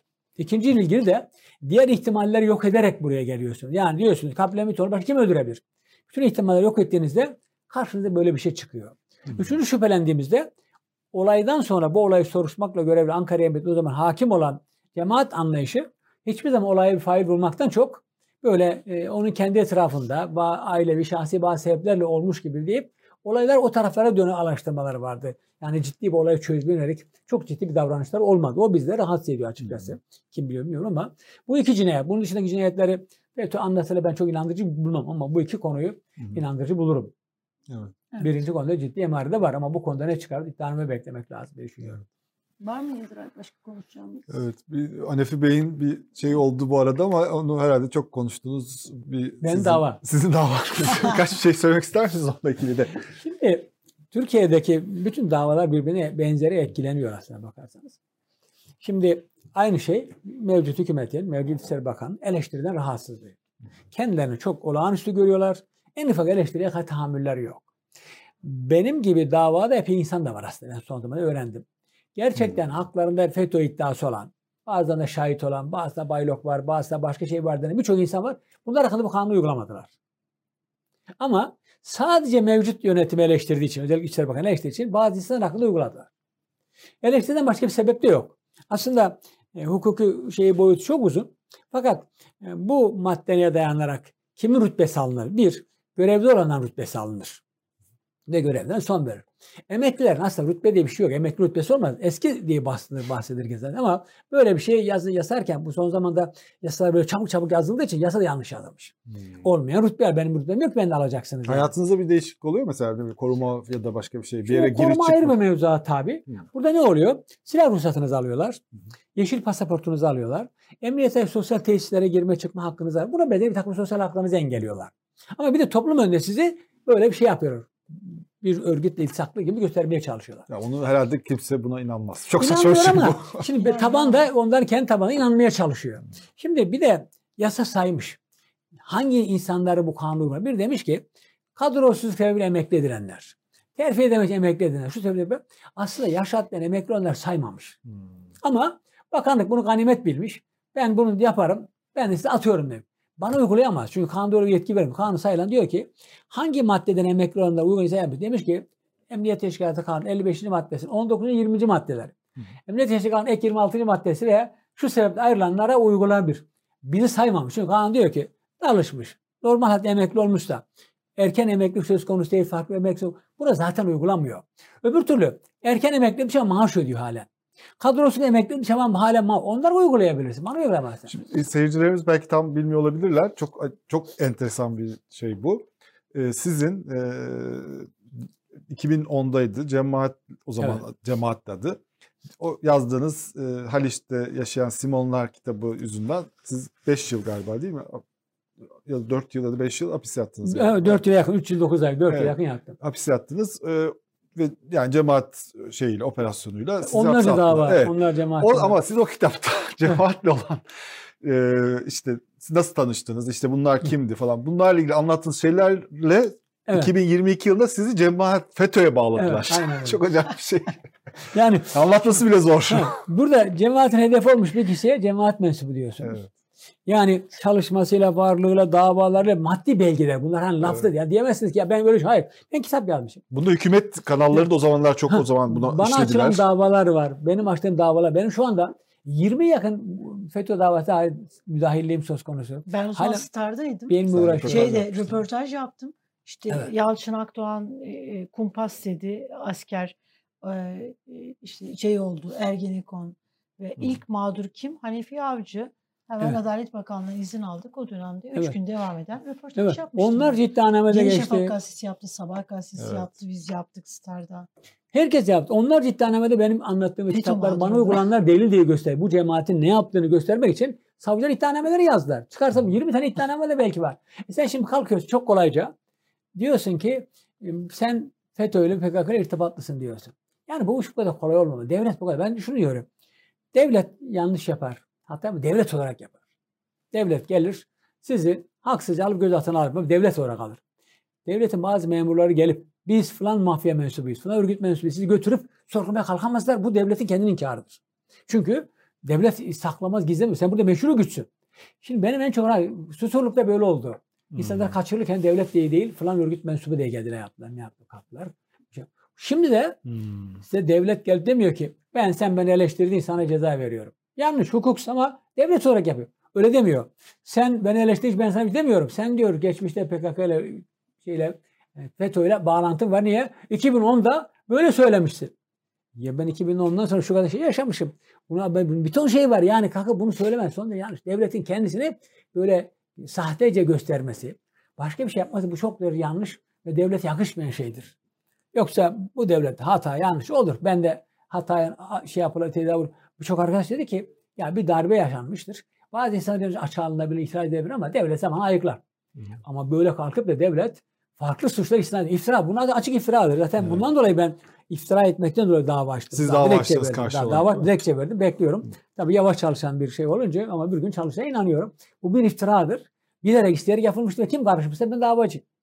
Ben onun da Emniyet Genel Müdürlüğü kendi sistemi içinde olmadığına kanaat, kanaatindeyim. Orada belli bir köşede yapılan bir iş. Çünkü yapılış biçimi çok amatörce, evraklar Evet. hazırlanıyor çok amatörce. Ve normal devlet sistemine ve emniyetin çalışma biçimine uymayan bir anlayışla hazırlandığı belli bir olay. Tehlikeli kimse inanmaz. Çünkü ben Türkiye'de en çok polisin olduğu yerde görev, Diyarbakır'da görev yaptım, İstanbul'da görev yaptım. Yani on binlerce polis beni bilir. Nasıl polis olduğumu bilir, nasıl çalıştığımı Yani bilir. normal şartlarda Hanefi Bey bu iktidarın yani FETÖ'nün e, bu yapının gadrine uğramış, mağduriyetini yaşamış ve bu bu yönde itibarınızı, makamınızı, bulunduğunuz görevi kaybetmiş birisi olarak iade itibarda bulunması gerekiyordu. En son Ama söylemesi. sizin sizin suçunuz bence siz cezaevinden çıktıktan sonra biraz böyle iktidar yandaşlığı yapmanız gerekiyordu. Siz onu eksik bıraktığınız için Yalnız olmadı. şöyle bir şey etme yapayım. Yoksa siz o makama böyle mehter marşıyla falan o oraya götürülür. Kendi makamınıza Şimdi şöyle bir şey makam odaları yapılırdı böyle Evet. altın varaklı. Şöyle bir düzeltme yapayım. Aslında 2018'de yaptılar. Aynı bakanın imzasıyla aynı bakanın görevi tarihte bana bu iddialar hepsi değerlenmek olmak hepsi verip tekrar bana bütün haklarım iade edildi. 2016 yılında yaş hattı emekli olmuş bir işlem yapıldı. Ne tutuklanmam ne ihra hepsi kaldırıldı. Çünkü hepsini idare mahkeme hepsi davaları kazandım. Hepsini getirdim. Adliye bitirdim. Ve bana bakanlık onay verdi. Dedi ki bütün dava bitmiştir. Siz yerine göre başlatamayız. Çünkü yaş haddiniz geçti. Biz de 60 yaşlı emniyette. Siz 65 yaşında 2016 yılında oldu ve 2016 yılında yaş haddine emekli olmuş gibi bana görev tanzim etti. Belge ver, böyle iade etti bunlar. Peki 2018'de bana iade ettiniz bunun hepsini. Şimdi nasıl gelip tekrar 2010'dan dolayı beni suçluyorsunuz ki? O tarihte elinizde bu yetki de vardı. Bu kararname vardı üstelik. Niye uygulamadınız? Kendine de O gün öyleydi, bugün böyle. Unuttular tabii böyle bir şey yaptıklarının farkında değiller belki. Ya dün dündür, bugün Evet, bugündür aynen böyle. Ben yaptım oldu mantığı. Yani. yaptım, Hukuku oldu. kenara bırakırsan, hani, hukuku doğru bitir, hukuku kaldırırsanız namütenayi yöntem var. Yanlış sınırsız. Sınırsız yanlış yapma hakkınız var ya. Evet. Çok teşekkür Çok ediyorum sana Hanif Nuri Bey. Çok Ben sağ olun. Çok sağ olun. İyi ki geldiniz. Ben bazen e, konuşuyoruz. Yani bir- bir arkadaşlar da biliyordur. Ben derim ki böyle keşke Hanefi Bey gibi İçişleri Bakanımız olsa. yani şeye böyle bakan yani güvenlik meselesine böyle, söyleyip bakan Hanifi Bey'i hedef yapma. olsun. Yıldıray. Belki birileri kulağına kaçar. Si- Siyasetle, Seçime doğru gidiyoruz. Siyasetle şeyim yok yani. Yani şey olarak yani güzel. güvenlik meselesini böyle demokratik ve hukuk perspektiften bakan, komplo teorilerine prim vermeyen, gerçekleri anlamaya çalışan bir güvenlik perspektifine ihtiyacı var Türkiye'nin. Yani Evet. her şey o kadar birbirinin içine girdi ki. Evet. İnşallah olur belki ya. Yani inşallah. Yani benim siyasetle güzel şeyim yok, ilgim alakam yok ama istiyoruz ki böyle bir anlayış. Ben siz de önemli değil. Bence böyle bir anlayış, böyle mantığın oraya Evet, gelmesi lazım. Çok önemli. Devletin bakanlarının devletin bakanı gibi davranması lazım. Hiç kimse ayırtmaksın. Herkes eşit adil davranması ve bir ciddiyetle yaklaşması lazım. Herkese bağıran, çağıran, kızan, böyle bilmem ne yapan ve sonunda bu bağırdığı çağrıdan dolayı böyle bir şeye muhatap kalan bir bakan olmaması lazım. Bir de devlet gücünü frenleyen insanlar olması lazım biraz Evet. bu siyasetçilerin. Devlet, gaz, gaza getiren, Evet, arkanızdayız değil, evet. diyen değil. sükuneti sağlamayan, yani birleştirici olması Evet. lazım. Dediğiniz doğru. Çok teşekkürler. Çok sağ olun. teşekkürler. Çok sağ olun. Ee, şimdi Ömer Çelik'in bir açıklaması var. Ömer Çelik çarşamba günü Cumhurbaşkanımızın yapacağı grup konuşması tarihi mücadelenin yeni bir aşaması olacaktır demiş. Herkesi ekran başına bekliyoruz demiş. Bir de Ee, konu- tarihi şey yani. hak, özgürlükler Evet, konusunda. yani Ya artık böyle özgürlükler üzerinde mücadele etsinler. En Ee, çok kim veriyorsa biz Şimdi çıkarız tarihi, buradan. Tarihi bir açıklama, tarihi bir mücadele e, ekonomi şeyde başladı. Ekonomi ve enflasyonda başla, başlatılmıştı hatırlıyor musun? Tarihi e, Aynısı olmasın diyorsun. o 13 Kasım ya da 14 Kasım bakayım bir tarihine. Evet. 13 Kasım 2020'de e, yani e, Berat Albayrak istifa ettikten sonra istifa ettikten 10 gün sonra ekonomide yeni bir döneme giriyorduk. Açıklandı fakat bu açıklama sadece açıklamada kaldı. Tarihi mücadeleydi o da. E, davul zurna böyle hani bir şey e, reform dönemi başlatılıyor diye duyurmuştu. Cumhurbaşkanı Erdoğan. Dünya ile uyumluyuz. Dünya böyle istiyor. Hatırlarsan Naci Ağbal, Lütfü Elvan ikilisi e, birisi Merkez Bankası Başkanı, diğeri Maliye Hazine Bakanı olmuştu. Piyasalarda rahatladı, doğru karar aldık filan denmişti. Ama o tarihi açıklama da, tarihi mücadelede tarihte kaldı. Yarın yeni tarihi mücadele başlıyor. Ben meraklı bekleyeceğim bakalım. Evet. Çok teşekkürler tekrar geldiğiniz için. Evet. Yarın Gürsel Tekin e, bizlerle birlikte CHP İstanbul Milletvekili. Yanılmıyorum değil mi? Evet, İstanbul evet, evet. Milletvekili. Gürsel Tekin bizlerle beraber olacak. E, onu davet ederken telefonda 5000'e yakın ismin Büyükşehir Belediyesi'ne müracaat ettiğini ve köylerine geri dönmek istediğini, İstanbul'da olağanüstü bir yoksulluk, me- şeyde Türkiye genelinde çok büyük bir yoksulluğun e, olduğundan bahsetti. Elinde belgeler, bilgiler, şeyler var demişti. Yarın bütün bunları konuşacağız. Görüşünceye kadar kendinize iyi bakın. Bugün saat 16'da e, Orta Dalga programında Gülay Erdemli sizlerle birlikte olacak. İbrahim Kahveci ile konuşacak Türkiye ekonomisini. Görüşünceye kadar kendinize iyi bakınız.